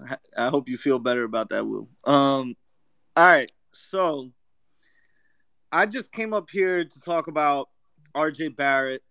I've been I've been on a I've been on a uh, pos- uh, negativity diet for about close to a month. It feels like, um, and I just I just want to say something, man. Like, where in the world is somebody with potential afforded like this this level of like don't don't push back against someone's potential don't, don't let someone believe in themselves and and and and let's just let's just give them the benefit of the doubt and let's just believe in them and believe and believe and believe like where in this world does anybody get that privilege? Where? Where? Did michael jordan get it? When he when he made uh seven his first seven years? Didn't make the didn't make uh didn't win a playoff series? Yeah they called michael jordan he they say he was only a dunker. Yeah like why i don't understand like if here's my thing with RJ Barrett pe- people like like you are sectioning yourself off from being a Knicks fan. Like you're sectioning yourself off from being a New York sports fan. Like I believe in RJ Barrett with every criticism criticism that leaves my breath. Because if you criticize something, you believe it has merit. If you criticize something, you believe that it has merit. If you just sit there and be like, oh, he's only 22. Can you leave him alone? Can you leave him alone? I'm not leaving him alone because he needs to get better because he's gonna be good. But I right now the iron is hot. I don't need you to be fucking Julius Randle 3.0, bro. Be Josh Hart 2.0. Forget about the fucking points per game. That Drew Hanlen shit that you worked on in the summer it's done. It's over with. It didn't work out. Your trajectory is going somewhere else for right now. You have an opportunity to come into the series and actually make an impact on both sides of the floor. You have an opportunity to get loose balls. You have an opportunity to get in transition. You have an opportunity to get rebounds. You have an opportunity to play stand up defense, to close out. You have so many other things that you can do on this team that can help it win other than getting benched and not having a good game and everybody fucking pulling up your your your, your pampers for you on Knicks Twitter. Like it, I'm tired of it already. If you have to constantly defend this guy, you realize it validates the criticism, right? I tell a fourth grade girl, right? But you, he called me ugly. He called me ugly. He called me ugly. I was like, look at you. You're running out of the classroom crying to me saying that some other kid called you ugly, then maybe maybe they're maybe you're showing them that what you're saying is true. Are you ugly? no. Okay, so you're not ugly. You're beautiful. Someone who's beautiful, someone who's got it like that, you don't need to defend it ad nauseum every day. Every day. My only this is this is how I know. This is how I know people are being unreasonable. If I just say I compliment the kid, right? I say, hey, say what you want about RJ Barrett. At this point, he's consistently inconsistent. I hope that he gets to a point where he solidifies his game, right? That's a positive statement. That's literally a positive. Just, I hope, I root for the guy. This is literally what I tweeted. I root for the guy. I hope he does well. I hope he solidifies his game so he doesn't have criticism. Somebody commented on it. This account is the worst account on Knicks Twitter. It just shows who you are as a person because I commented on the nature of a player who has a polarizing debate. Like literally, I am just commenting and saying he is polarizing. That's it. That's it. I'm literally saying he is polar. He is polarizing, meaning someone's gonna have one extreme, someone's going to have the other extreme. I was having an unbiased fan take where I was saying, "Yo, I hope the guy gets his shit together and plays and plays where he doesn't have to get criticized every night because people will know, oh, it was just an off night." When RJ Barrett has an off night or when RJ Barrett has an on night, there's no mean. There's no average to this guy's game yet because he thinks he's still in this world where he is a 25 point per game scorer and he is the dog and he ain't on this team. And there's no fucking shame in that. You have 10 fucking players on this team that can impact winning. I'll name them. Jalen Brunson can take over the basketball court and be the best player on the floor. Julius Randle can take over the basketball court and be the best player on the floor. Josh Hart can swing a fucking game with a hustle play. Isaiah Hartenstein can give you 25 minutes of annoying ass fucking basketball. Fucking Quentin Grimes can hit big transition threes and fucking and play defense. Immanuel Quickley can drop 30 on your head. Like we have so many fucking players that are good, but this one guy in Knicks Twitter, for some reason, people don't want to just be fans of the team and they want to fucking uphold him and play his potential after a whole fucking year of the whole toxic, quote unquote, toxic Knicks Twitter saying, hey, we have a bunch of talent here. We should probably invest in this young talent. We should probably see them progress. Then when these guys progress, it's like they don't exist. Like Immanuel Quickley, he doesn't exist. He's not a young player. He wasn't. He wasn't changed his position three different times before he had his third year in the NBA. Remember, he came in the league, he was a backup point guard. Derrick Rose came in here, then he was a backup shooting guard. Then Alec Burks and Kemba Walker took his job, and then he was a backup shooting guard. Now he was a backup point guard, and now he's a shooting guard again with Jalen Brunson. No one told me about his fucking plight. Nobody told me about Quentin Grimes, who hasn't had a fucking full 82 game season under his belt, who fucking got hurt and injured in his rookie year. Nobody fucking told me about about about these guys like excuses that are made for them. But yet when they succeed, it's not like they're overcoming anything. But I guarantee you, when I believe in RJ Barrett and RJ Barrett grows up in this league and finally develops to the player he's going to be, I'm not going to be like over exuberant about it because if you're over exuberant about it, you didn't actually believe in the guy. You actually didn't believe in him. See, that's my problem is that I have a higher standard for this player than people who are so fucking sensitive that if you breathe the word and you say J and you say buh and you say bad shot, people like lose their mind. They lose their mind and they literally create characters out of being a fan of this player who hasn't done enough for you other than get he provided hope for a silo of Knick fandom that doesn't exist anymore. 2019 is gone. COVID is gone. The salary cap has been filled up. There is no Kevin Durant, Kyrie Irving, Zion Williamson. There isn't no RJ Barrett is the pillar. He's the face of the franchise. No, the time is gone and went. And maybe, maybe when the guy solidifies his game, maybe he takes over at year at year six. Maybe he takes over at year seven. Stop trying to recreate this guy's ascension into the player that you believe he's going to be and hold him accountable for the fucking role that he needs to play on this team of dogs. Because guess who will hold him accountable? Guess who? Guess who? The guy that you keep saying, oh, uh, Thibs had a great year. I can't hate on the guy. Tibbs is going to bench him. You're going to have to root for it and deal with it. For some reason, you got to deal with the best combination of five being on the floor. Okay, there are there are some fans in Knicks in Knicks Nation that literally are upset if one player is benched at at the at the at the expense of the team losing. Like, oh shit, RJ's on the bench. I would have finished with him. Why? Why? We have Immanuel Quickley. We have Jalen Brunson. Two players that good luck to you if you want to guard them on, a, on an island. Good luck. You're not going to succeed half the time.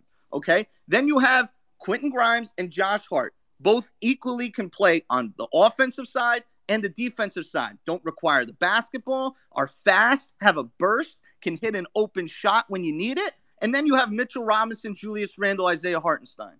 So, like, I don't understand why this player what has he exactly done other than have potential that you don't even really believe in because you have to defend his his his growing pains? Like, here's the thing with, with me. I defended Quentin Grimes and I chilled out. At a certain point, I chilled out because I was like, yo, y'all just don't know that this guy's actually more than a 3 and D player. Like y'all thought this guy was Reggie Bullock with acne.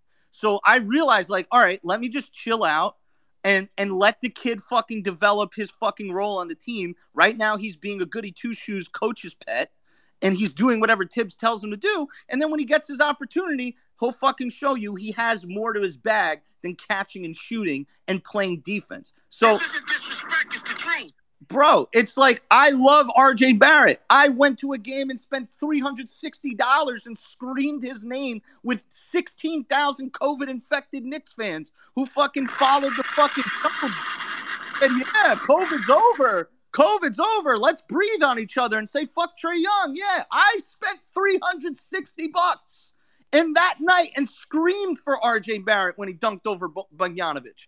But guess what? It wasn't enough. And he ain't the fucking epicenter of our success right now. He is a role player. Let him fucking figure out his role. Hold him accountable to his role and stop projecting this your negativity, which is your negativity, on fans that are just trying to watch the team and hope for them to win. That's all I got to say. I've been holding this in for a little bit, and it actually annoys me because I don't dislike RJ Barrett. I don't hate him at all. I don't I don't dislike his game even that much. I just think that people overrate the situation that he's in and then create these useless, polarizing conversations when there's literally two all-stars on the team that have won 48 games in their sleep with other players contributing on a night-to-night basis. So it, it, it, it works two ways. This toxic shit. It works two ways. You can be toxic to a to a fucking misery is loves company where you just you just want to just say like, hey, the Knicks have never been good. Therefore, I can't believe the Knicks are good because I have too much experience with them not being good. So everything they do is going to be met with some criticism. Then you have the opposite spectrum of that where people are like, anything that the that anybody that criticizes a Knick is not a Knick fan. And in my opinion, that will not stand the test of time in New York sports energy. This small market, believe in everybody, everybody deserves a second chance. If you don't need to look around at the 8 million souls that are flooding this place in fast motion, you will really quickly realize that come playoff time, when you hit that fucking L, Okay. When you hit that playoff L, it's a whole different energy. So be prepared to flip flop if you've been fucking defending ad nauseum where you don't really need to. Because if you believe in a guy, you fucking believe in a guy, you zip it and you collect receipts at a later date. Right now, is not that date. When RJ Barrett scores 30 points in a game, you don't fucking hop on the timeline and go, oh, they told me this guy. No, you fucking projected the fact that you needed to defend this guy at every fucking turn and, and crossing. This guy is going to be fine in the NBA. He'll solidify his game. He hasn't done it yet. He has a chance to prove himself in the playoffs, and we hope for that to happen. If not, I'm fully confident in Josh Hart and Immanuel Quickley to take his spot when the in crunch time. And that's my take. And I'm willing to debate it with him. You heard him. You heard him. You know who he is. If you're on Knicks Twitter, you already know who he is. You already know what he believes in. And I see we had Ebony come up here. I know she got some bars. So we're gonna keep it moving. Jay, you've been waiting patiently. I, I don't know you, so I wish I could give you intro, intro, but I, don't know you. But please come up here and talk your talk. What's up, baby? What's up? What's up? Good morning to the Knicks family. Um, I'm a, I've been a Knicks fan all my life. Uh, I am happy where this team direction is going so far. Um, I pers- I had a talk with my homie saying like at the beginning of the season, I say we can really fuck around and make the playoffs. If everything goes the way we want, we can fuck around and make the playoffs as a sixth seed. But I ain't expect us to be a top five seed in the Eastern Conference. Um, Jalen Brunson has been a great addition to this team. Great point guard who can who can literally, if Julius Randle is out, can um take over the game. Quentin Grimes has made is showing is showing these games how great his potential is as a great three and D player. Um, Julius Randle. What more can I say? The bully, the bully himself. That's my nickname for him. And then we have, and then I got, and then I have Obi Toppin, who, in my opinion, I love. Like I man, I mean, I like Obi, bro. The even though when Julius went down, I was kind of bummed out, but I'm happy to see Obi get minutes. Happy to see that Obi's getting quality, like good 20, 25 minutes or so of his talents. Tibbs, um, at first I was a little bit iffy about him, but now I've grown to love him more because he's learning to like build a family with the Knick, with Knick, with the Knicks. Um, and I, and I, and for all the people that says the Knicks is this, the Knicks are ass, the Knicks are this, the Knicks are the Knicks are bad because y'all just the Knicks. I promise y'all, once we win that first round series against the Cavs, I'm about to play "Hate Me Now" by Nas because I'm about to be trolling all over those. You feel me? So, thank you for having me up here. That's all I got to say. And go New York forever, baby. Yo, where you from, Jay? I'm from Harlem. What part are you up? See, y'all Harlem hey. cats. Y'all Harlem cats. Uptown. What part of Harlem you from? Um, the Sugar Hill area. Word, word, no doubt. Okay, okay, okay. I'm From 135th and St. Nick, baby. Word, word. But I moved actually like about six years ago, so I'm not, I'm not I'm residing in Atlanta, but I'm always gonna be a, a Harlem baby forever. You say you in Atlanta?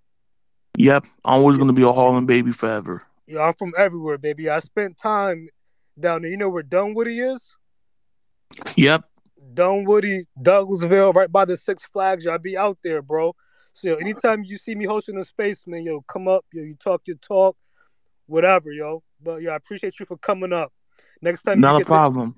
The, no doubt, bro. Next time you get the intro, yo. Next up on the ones and twos. Next up on the ones and twos. Y'all know who she is. Some people call her mad. Some call her mad. But I tell you what though, she know her X's and O's. She knows her X's and O's. You might hear her every day. Five o'clock, six o'clock. It's your take. Her, Smitty, Brutus, BSN. I know she about to come up here. Talk talk her RJ talk. And this space is being brought to you by Therapy in Sports. So the ladies always get the runway. They always get the runway. What's going on, sis? Talk to me. How y'all doing? Happy Easter to all. Hope y'all enjoying your Sunday.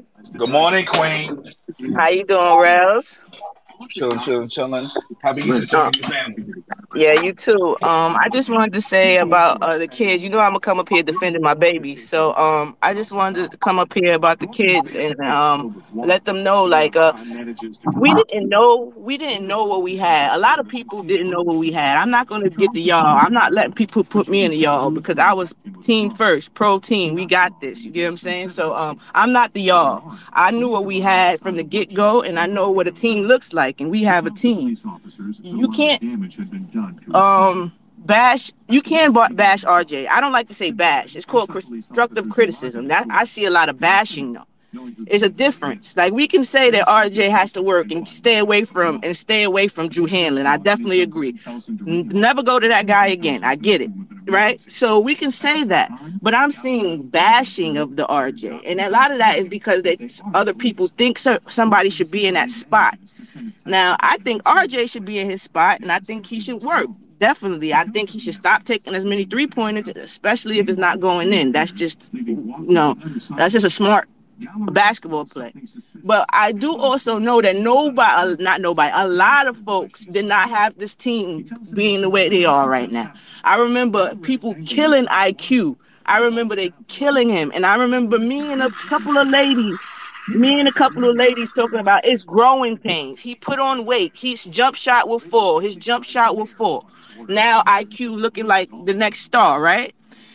So let people let people surprise you. So RJ, again, let him surprise you. Let him work through his development. That's what development is. Working through your growing pains. We gave we gave um Julius Randle a time to to work through his growing pains, right? All last year he worked through his growing pains. Am I correct? Came back talking about kumbaya, right?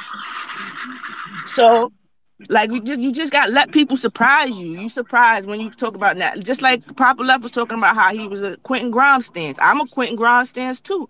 You can just see their holes are not big. They don't have big holes in their game. Let them surprise you. Let them work and develop and show out. That's it. We don't have to be so extreme.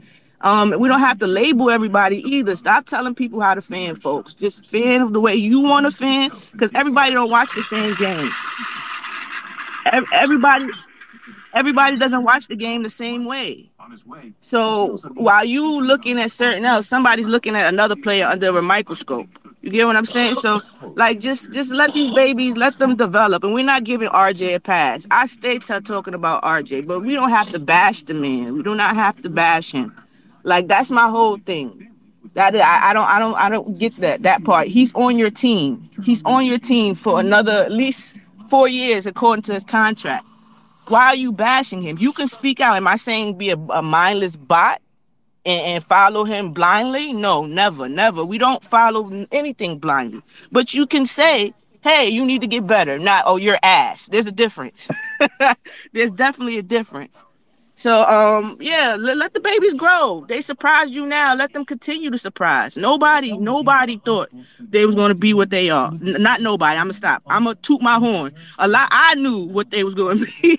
the ladies, a lot of the ladies too. So um like just just let them continue to surprise you. That's all I'm gonna say on that. Like we we can't be so so um crystal ballish as they like to say. Just let them show you, show you what they're capable of. And you have to remember, in a system, a system system won't show you a player sometimes like every system is not meant for certain players so that's why when you, you see other players go to other teams they may flourish so uh, that's why when people talk about Obi, I say I don't know. I've never seen Obi in the Randle uh, Randle spot, so I can't tell you what he will do in that spot because I haven't seen it. So like we just gotta let these babies uh let them develop and show. Stop stop uh putting your agendas or what you want to happen on them and just talk about what you see, what you really see. And I'm gonna land my plane on that. Leave them babies alone hey, hey, yo, you heard it. Leave them babies alone. she sound like a mother coming outside at the projects with somebody fuck with her baby. you heard what she said. Leave her babies alone. And just so you guys know, this space does have um, a hard cutoff time at 12 o'clock. I'm, I'm going to be heading out to Rhode Island. not looking forward to that drive, but I'm heading out to Rhode Island. So the space does have a, a heavy 12 o'clock cutoff time. Next up, yo, we got Vince from South Florida. What part of South Florida you in, baby? I went to undergrad school at USF. What up, Vince? Oh yeah, yeah. That's that's uh that's a little bit away from me. I live in Miami. Oh, you way south. Okay. Yeah, yeah. I'm I'm I'm south south. south. Bully lives all over the whole country. Holy shit, bully. Yeah, this, this guy's a nomad. Uh, shout out to the room. Shout out to the room. Shout out to Papa Left. Shout out to Mad Knick. I love that take. I love what she was saying. Um, I will say this. Uh, the one thing I can say about the whole RJ debacle right now, like the whole everyone bashing him, um, a lot of it is warranted. A lot of it um, is definitely warranted. The shooting is definitely taking a step back from uh, even 2021. Um, he's finishing at the basket at an elite level, though. I mean, well, he's getting to the basket at an elite level, and this year he's finishing a lot better than he has in the past. He's like finishing at like a 64% clip at the bucket, at least. Uh, the one thing I really don't like is when people are shitting on our teams just to fit their own narratives. Uh, like if you don't like a guy because your take is shitting the bed because he's going off, then doesn't really help you being a Knick fan. No one's uh, telling you you need to shit on a player because you like the other guy that's sitting on the bench behind him, or you want someone to play over him. Um, it's just funny to me. Also, like defending him. If someone's playing bad, you don't need to defend the guy. You should just be honest and be a realist about your team. If the guy isn't playing good, call it like it is. He's 0 for 9 from the field to three. Bro, stop shooting threes. It, you know what I mean? You can't sit here and defend that. Um, I I have no problem with um, people. You know, how should I put it? You know, giving critiques or saying how they feel about a player. It's he's our he's our player. He's on our team, the team that we like. It's not like we're going on different spaces and shitting on him, you know, and telling uh, other teams he's a, a waste of a pick or he was a, a bust. We're just giving our honest opinion about how we feel about the player. This isn't. I don't want you to think, uh, Miss Nick, Miss Mad Knick. I'm I'm trying to shit on you. I'm not at all. I think. Oh no, nah. I, I, I don't have. I don't have thin skin. Yeah, no, you good. I don't have thin skin. I think you you made a great point.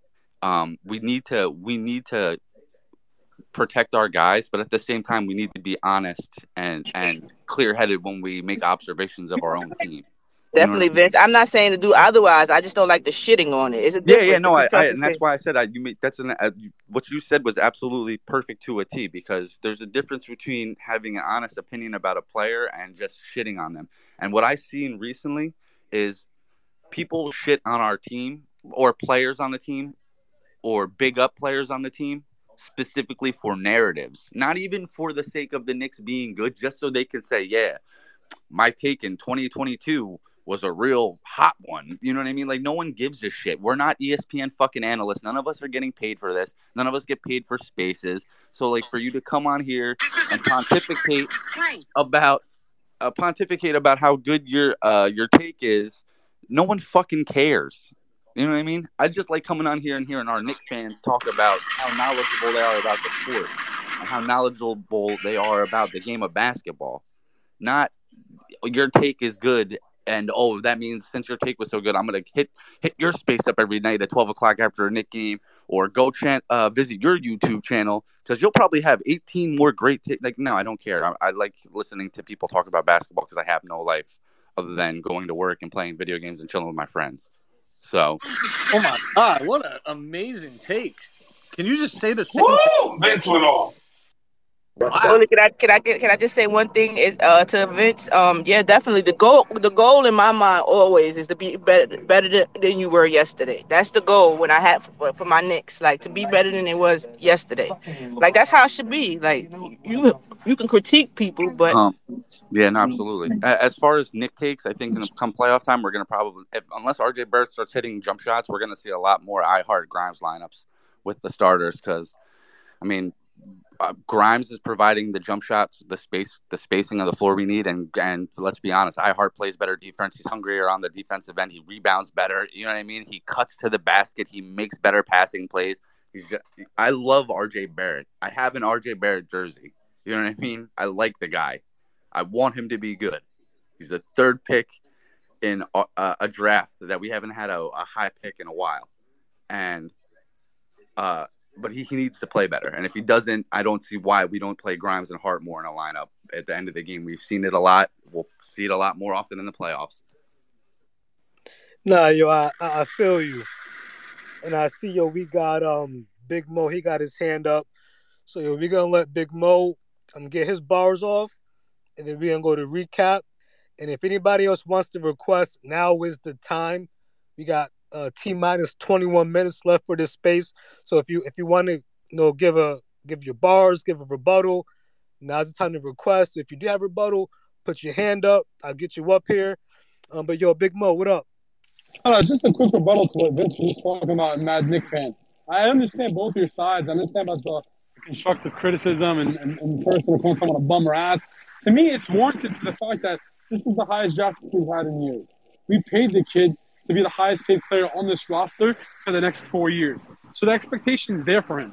Just to see a lot of things that he messes up on, I feel like he, he deserves all the criticism for it. Even fans can say that they hate him, that they're mad at him, that he sucks. That's their voice, that's their opinion. Everyone has the right to say what they want.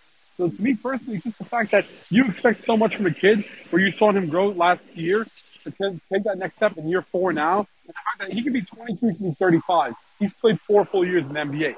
It's not like he's played one year or two years. But to me, that, that, that makes a big difference. So obviously, everyone wants him to succeed. Whether you hate him or you love him, you want him to succeed so that your team plays better, right? Like that's a given. It's like my criticism of RJ is just the fact that you got paid. You were given the opportunity to be that next person. But whenever you do get the ball and you do get the chance, we're not seeing that drastic improvement that we all want to see. Do you want to give him more time? Yeah. Do I think he can thrive? I do, but I don't think he can thrive on this team with Julius Randle and Jalen Brunson being here. I just feel like the Knicks gave him the money just because they couldn't get Mitchell, and that they're never going to give him the opportunity to get the role that Jalen Brunson or Julius Randle is going to get. That's what's going to affect him throughout his career here in New York. That, that's my problem with it. You heard, you heard Mo. Oh, pardon me, Big Mo. So, yo, what are we gonna do? I know you got a rebuttal, Ebony. Um, if you want, you, know, you could close out the show, or if you need to go a little bit sooner, uh, just let me know. Um, but if, yeah, my memory shot. It would help it on turning them into something. when they got my memory shot, bully. Yo, can, can I get it off? No, no, go ahead, go ahead, get your bars off. I'm sorry. Uh, I just want to say uh, everything. I'm not saying you can't talk about and it's not warranted. I would never say that. I'm saying that I don't like when people bash that. They like just the bashing part. I would never tell people how to fan either. But I'm just saying like we got we he's on the team. Like you can not like you not blindlessly follow him. I'm not telling anybody to do that. I'm just saying that the bashing is it's not it's not it doesn't help anything. You get what I'm saying? It helps nothing. And a lot of times it, it, makes you look at him differently because then you start looking at him under a microscope. And the one play that he messes up on, you remember that better than when he did, did something good. So that's why I tell people like try to that's how I look at the game. So I don't I don't um look at it like that. You get what I'm saying? I don't babe. Sorry, uh I don't um I don't look at it like that or whatever. So um so, so I don't look at people under the microscope. I had to stop doing that with iHeart because I noticed that I was critiquing him a little hard, even though he wasn't playing playing so well in the beginning. Even though I felt myself critiquing him way too hard, so I stopped doing it. Like because hold then on, I get hold on, hold on. You said you lived under a microscope. What what part of the microscope did you live under? Because the li- the lens, used, you know. I, I used to live under under a microscope in New Hampshire, man. Go. Yo, shut up. he said New Hampshire, but, but uh, I'm not messing with you. But yeah, that's that's what I'm saying. Critique him, yes, if it's warranted. I'm not saying giving him no passes. I that is, I, I would never say. That. I think based off the frustration from fans expecting much more from a certain player leads them to critique him to the fact where they start yeah, the player. You know what I mean? And you can't look at uh, because he's been in the four years because it's people that taking longer than four years to reach their peak. So and also when you look at the third option, when you look at third options on championship team, they they're the ones that always get the most flack. You look at the LeBron teams. It was oh it was Chris Bosh. He was the third option. Chris Bosh got the most flack. You look at him when he was with Cleveland. It was Kevin Love. They got all the flack. So like the third option, that's the that's the one. That's the one. When you look at the Lakers recently this season, you see it was Russell Westbrook. He's, he's not that third option yet. He's, he's not that huh? third option. He's not that third option. He's we want him to be that third option. Third, that's, yeah, that's what I'm saying. But he's supposed to be the third option. Is what I'm saying. When when teams think, they think of him as our third option. I put, I that's what I'm saying. Rose, to be honest, I think it was Rose's fault. What happened? I put all the blame on, on RJ Barrett on Rose, to be honest, with the way Rose tweets. But nah, I understand what Man, you mean. Nah, fuck that. I was the first one to critique RJ Barrett, and all y'all start crying. I'm the only resident Duke fan here. Critiquing is cool, especially if they warrant it. Like that's what I'm saying. Yeah, once warranted, saying... I'll check the RJ Barrett. No, once once, once once once once Rose started mentioning toes and RJ Barrett in the same sentence, you went downhill, bro. So I, I put all the blame on. I just, on I just say this. Hey though, man, it, hey it man. doesn't matter. It doesn't matter if we critique RJ Barrett. It really doesn't matter. It, it doesn't matter if we praise him either. The, the point is, is that it's gotten to a point where he is not the, the the final group of five. Like he, and and that that's the that's that's really the most important part of all this is that we know Tibbs treats these rotations like a big lead up to who he wants to close in what he deems the most crucial parts of the game, which is the end of quarters and the end of halves.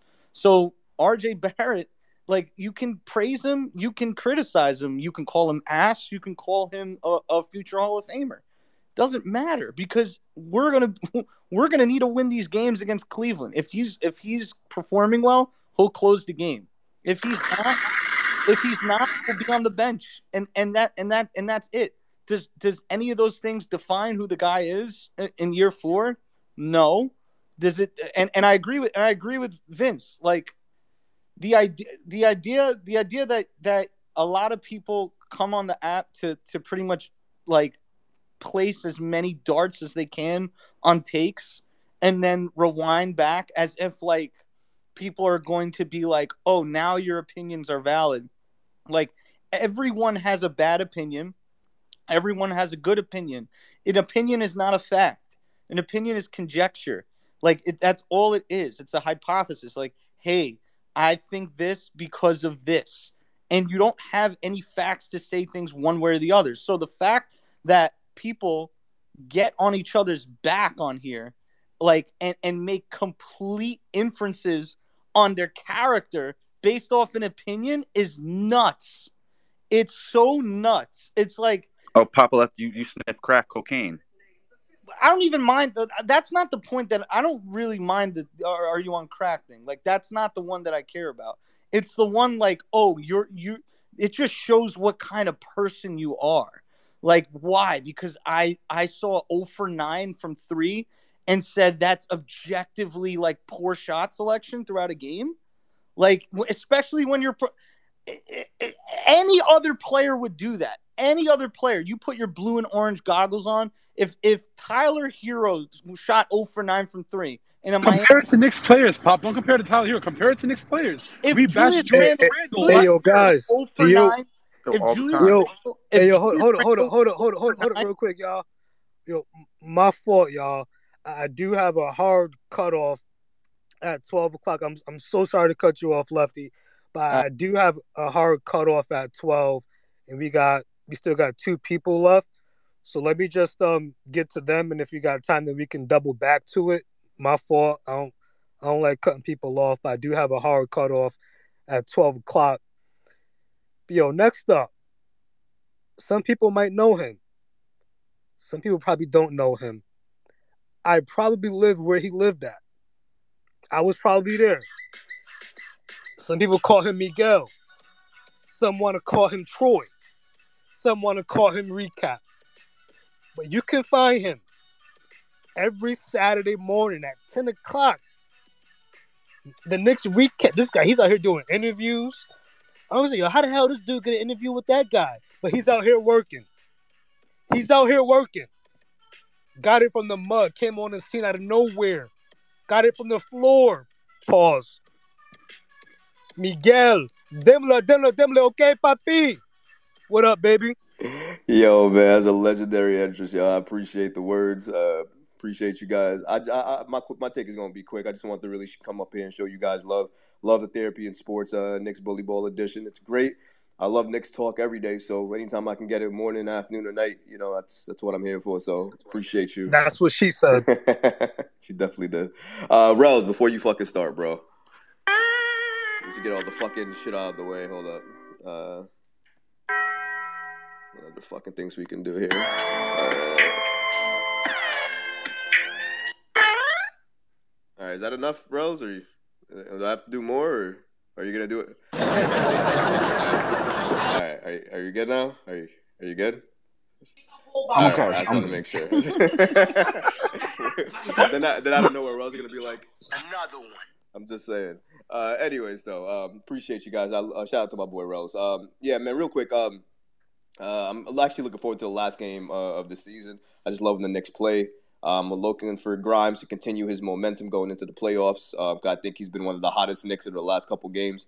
Know a lot of people want to give it to Obi Toppin and these other players, but I think Grimes has been one of the more consistent Knick players over this final stretch of last five or six games. Um, and I love to see it. And you know, when he's asked about Donovan and Mitchell, he's already thinking about ways to how to combat him. You know, which you know is still going to be a hard test for him. But the fact that he's even thinking about that and using these games as a test, I think it shows you know the type of player that he is. So shout out to Grimes.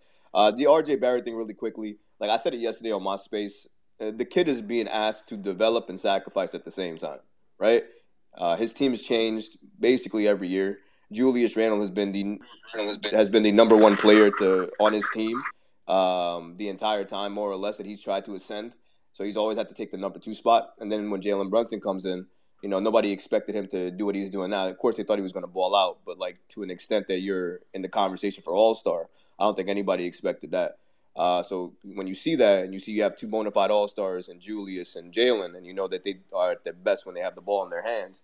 For RJ Barrett, who also does well with the ball in his hands, you know, he had to take a, a little bit of a step back. Now, that's not to say that he doesn't deserve some criticism. His three point shot is god awful. I don't know what happened to that. His defense took a step back. We got to admit those things. Those things you can see.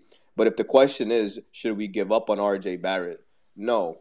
Uh, me and Bully actually got into this yesterday, where he said, you know, um, you know, do we have the time? Do we have the time? He's 22. I know people hate the fucking age because he's been in the league for four years. That's cool. So that means when you're in the league for four years, you're a veteran. You're supposed to you're supposed to be able to to do everything you you weren't doing last year, the year before that. Growth takes time. Lauri Markkanen had all the potential in the world, didn't do shit in any of the places he went to until he got to Utah. I mean, uh, Immanuel Quickley in December he couldn't shoot a fucking a shot to hit a brick. You know. Yeah, let me ask you a question real quick yeah, about the about the time yeah. thing. So it's, it's, more so like I know RJ is going to be a really good mm-hmm. player mm-hmm. in a couple years, mm-hmm. but if the Knicks are trying to win now, is there time for RJ to develop as a Knick if we're trying to win now? Well, I well my, my counter to that is nobody expected the season we had today. I mean, a, a lot of us thought that we were just adding a piece to continue building. If anything, you know, people talked about the you know the the COVID year as the year that kind of screwed up that rebuilding process when we added pieces that we may, may maybe shouldn't have added and re-signed people we shouldn't have done, right? But you know, in, in hindsight, looking back at it now, we can we can look at those signings obviously how bad they were. Mean, Fournier being one of the worst of them, right? Because now you can say his value is more or less tanked so trying to trade him now is likely going to have to include a pick unless it's a deal that's around a certain player and you want to make the money work with the, the contracts. But um, I, I, think in terms of time, listen, he's 22 years old. In terms of his trajectory, right? Brunson and Julius Randle around the same age, 26, 28, right? They're hitting their primes. They're going to extend. But then the question comes, like with the Warriors as well too. When you when you go to that extent and you you have your stars and you build with them and things like that, you need other people at the back end of that to help take you to the other level or take you to another step. That happens with growth. So you can see like the Jordan Pooles and all these other players who are given time off the bench and given time to develop and you know utilize their skills playing with these guys. They start to they start to come to where you need them to be slowly but surely. I think that with RJ Barrett, unfortunately, his growth has taken a little bit of a step back because of the, the additions that we have. But to that same token, if he's doing what he's doing now, albeit very ineff- inefficiently, you know, it takes him about 20 shots to get 20 sometimes. So that's not great. But the fact that he's managing to find points within an offense that is ball dominated with Julius and, and Jalen, I think it should be commended. And I think for me personally, I'm giving him another year, especially if the roster doesn't change too much, to see what he can do with those players because he's still trying to find his way. And I think a lot of it has to do with his shot not falling. Because if his shot was falling, we wouldn't even be here talking about anything. Um, the shot is really the biggest issue at this point. His driving and IQ also have a little bit to do with it. You can't drive into three people and think you're going to make a bucket. It just it looks bad too. You have to be able to pass out of that. He's getting better at reading that. You saw the last game; he was passing a lot more, so you can see with the ball in his hands, he can do those things. We see flashes. My whole thing is the you can't. To tr- people have been saying the trade RJ better let him go It doesn't make sense to trade him. His value's at the bottom, I think, right now. You're not going to get anything for him without adding significant draft capital to it. So I, I, get people saying, you know, it's it's a time thing, but okay, it's a time thing. We don't have the time to give him. You don't think that he can be part of? So if you add another piece, which they probably are going to try to do after the offseason, you don't think he could potentially excel within that type of offense or grow into the player that we all think he could be? I think at 22, and given everything that I've said in regards to the fact that he had to develop and sacrifice at the same time, especially this year, I don't think it, it warrants saying, yeah, RJ Barrett needs to be traded. And again, the argument for that is bullshit because you're not going to get anything of value for RJ if you trade him now. It don't make sense. You know, so uh, for me personally, I'm giving him another year to see what he can do and figure it out with this team. Because if you look at the rest of the years before this, he's gotten better, even marginally, every single year that he's played. Besides this year, when you added another All Star to the team, so I think we owe it to RJ to give him another year and see what he can do. Now, if he shits the bed again next year, then maybe we can start thinking about potential landing spots and things like that. But I, I don't think it it hurts anybody to give the kid another year and see what he can do. I don't think that hurts our timeline at all. And if anything, this front office has shown they they draw lines in the sand. they are not going to make a move to spite themselves or to kill themselves. You know, and they're actually adding value back to players, not only because of you know the rumors you hear, but like the Obi Toppin thing, right? Everybody wants Obi Toppin. He, in terms of the, the trade deadline, I remember the Knicks said they valued Obi Toppin and they wouldn't, you know, trade him unless it was for significant, you know, assets in terms of picks. They wanted picks for him. So if they value him in that regard, they're trying to build up his name as well too, because they want to show that the Knick players that we think have value actually do have value. I think that's what the front office is trying to change just a little bit. That's just my two cents on it. I appreciate the time. I don't want to go on too long because I know you got a hard cutoff, man. So appreciate you. Appreciate you, bro. Okay, papi. I appreciate you. Yo, ne- next up on the ones and twos, we gonna let my guy Uptown go. Then if Rails has any closing thoughts, we gonna let him get his bars off. But yo, this guy, Mardo, aka Uptown, right? This guy came in the Blarneys, dressed in all black. Dressed in all black, like he was the black Neo. Like he was ready for war. He came in there with the big duffel bag, like he had a bunch of straps in it.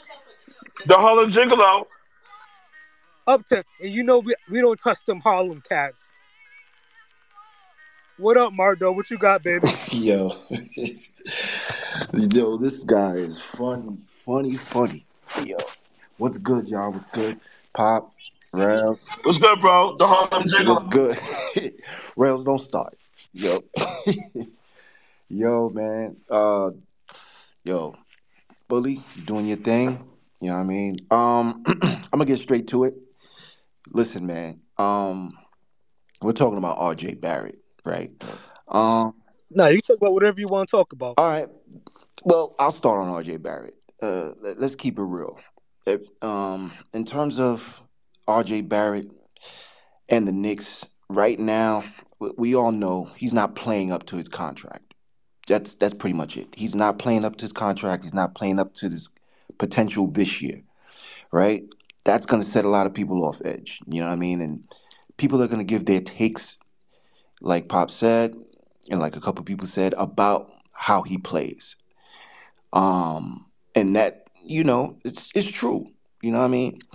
But at the end of the day, I look at it as he's a mid player that's averaging 18 to 19 points that could potentially drop 25 to 30 if if if, if the opportunity affords himself. The problem is how many spaces of games will he drop those those games? Will he go six one six points one game, shooting 25 percent, 30 percent?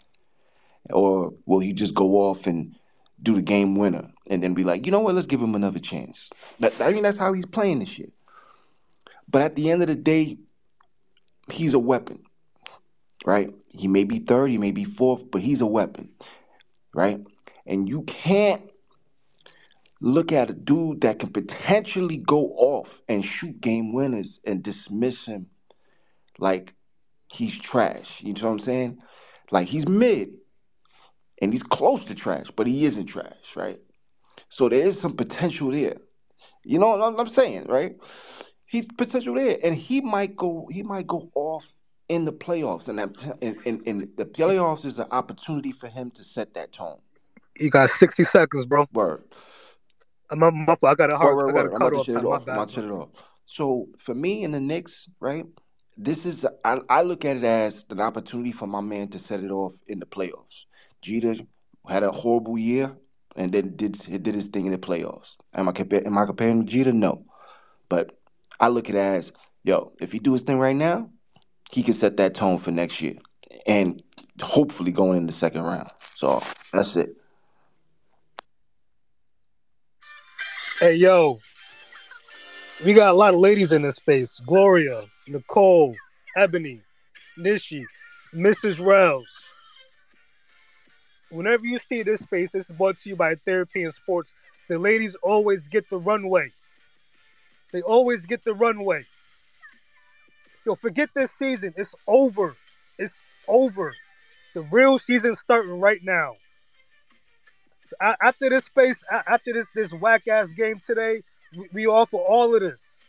We offer the RJ bashing, RJ hey, whatever tips, whatever. We got to ride out. We got to ride out. And all critiques are valid. That's your opinion. You are entitled to that, whether I agree or not. Whether I agree or not. I just ask you if you're gonna say it, put your Tims on before you say it. Please. Put your Gore-Tex on, your Avirex on. Put your North Face on. I don't I don't care if it's May. I don't care if it's April. This space is brought to you by Therapy in Sports by way of VSN. Shout out to Big Mo, CEO of the Knicks Lounge. Shout out Papa Left, Knicks Lounge. Toxic dude. I'll call him educator. I'm calling him educator. Forget all that. Jay from East New York. Nick Spaces. Ray. Big Knick Energy. VSN. And Wu, a- aka the Notorious. And my guy Blood of the Panda. I see you. I see you, Shank. I appreciate you got Knicks Tech Jake. I can't stand you, yo. I can't stand you. Every time I spit some heat, you come up after me and you start going off. Miguel, Dimla, Dimla, Dimla, okay, papi. Next recap. Ray, the Frenchman. Rels. European Sports Capo. Looking at Jumbotron. Big Mo posted a link for the merch. The Knick Lounge. The Knick Lounge. This space is for everybody. This space is for everybody. But it's your boy I-95B. The B is for bully, rough, rugged, and raw. Off the top, no script. No That's right. script. Tell them no script. No script. Shout out to Freestyle recap. Top. You want to close this out, Rose? You got anything? Yeah, shout out to Recap. Shout out to all of y'all. Shout out to all beautiful ladies in here. Hug and kiss your families, man. We send our love from the her family to your family. But definitely shout out to Recap. He does all our art. We got some things cooking. I appreciate you, Troy. Appreciate you, Big Mo, Lefty, and everybody in here who spoke, the Queens. Shout out to everybody. Love y'all. Stay safe. Let's go fucking Knicks. And you know, before we go, I like to go out with a little bit of music. It's a little bit of music. This hit the tone right. This is vulgar. I'm sorry, but this is the energy I'm feeling right now going into the playoffs. Live the life that diamonds and guns and now gems full gap. Like if they said pull on stems, the wall got the bone run out and tell the friend drop a gem on. Back in the house once again. Live the life that diamonds and guns and now gems full gap. Like if they said pull on stems, the wall got the bone run out and tell the friend drop a gem on them. Uh, uh.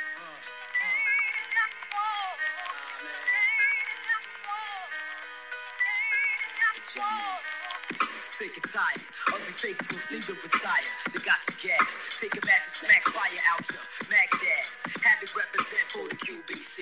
Smoke that ass like a Lucy, though I need to quit. Fuck it, I love it like a cloud. Over the projection game, I'm above it, it's combat. Gas bangers and all that. You just forecast whatever you want, get off that. I mentioned nothing but the real shit presenting. The hollow tip full 41st I convention. Try full, you have seven.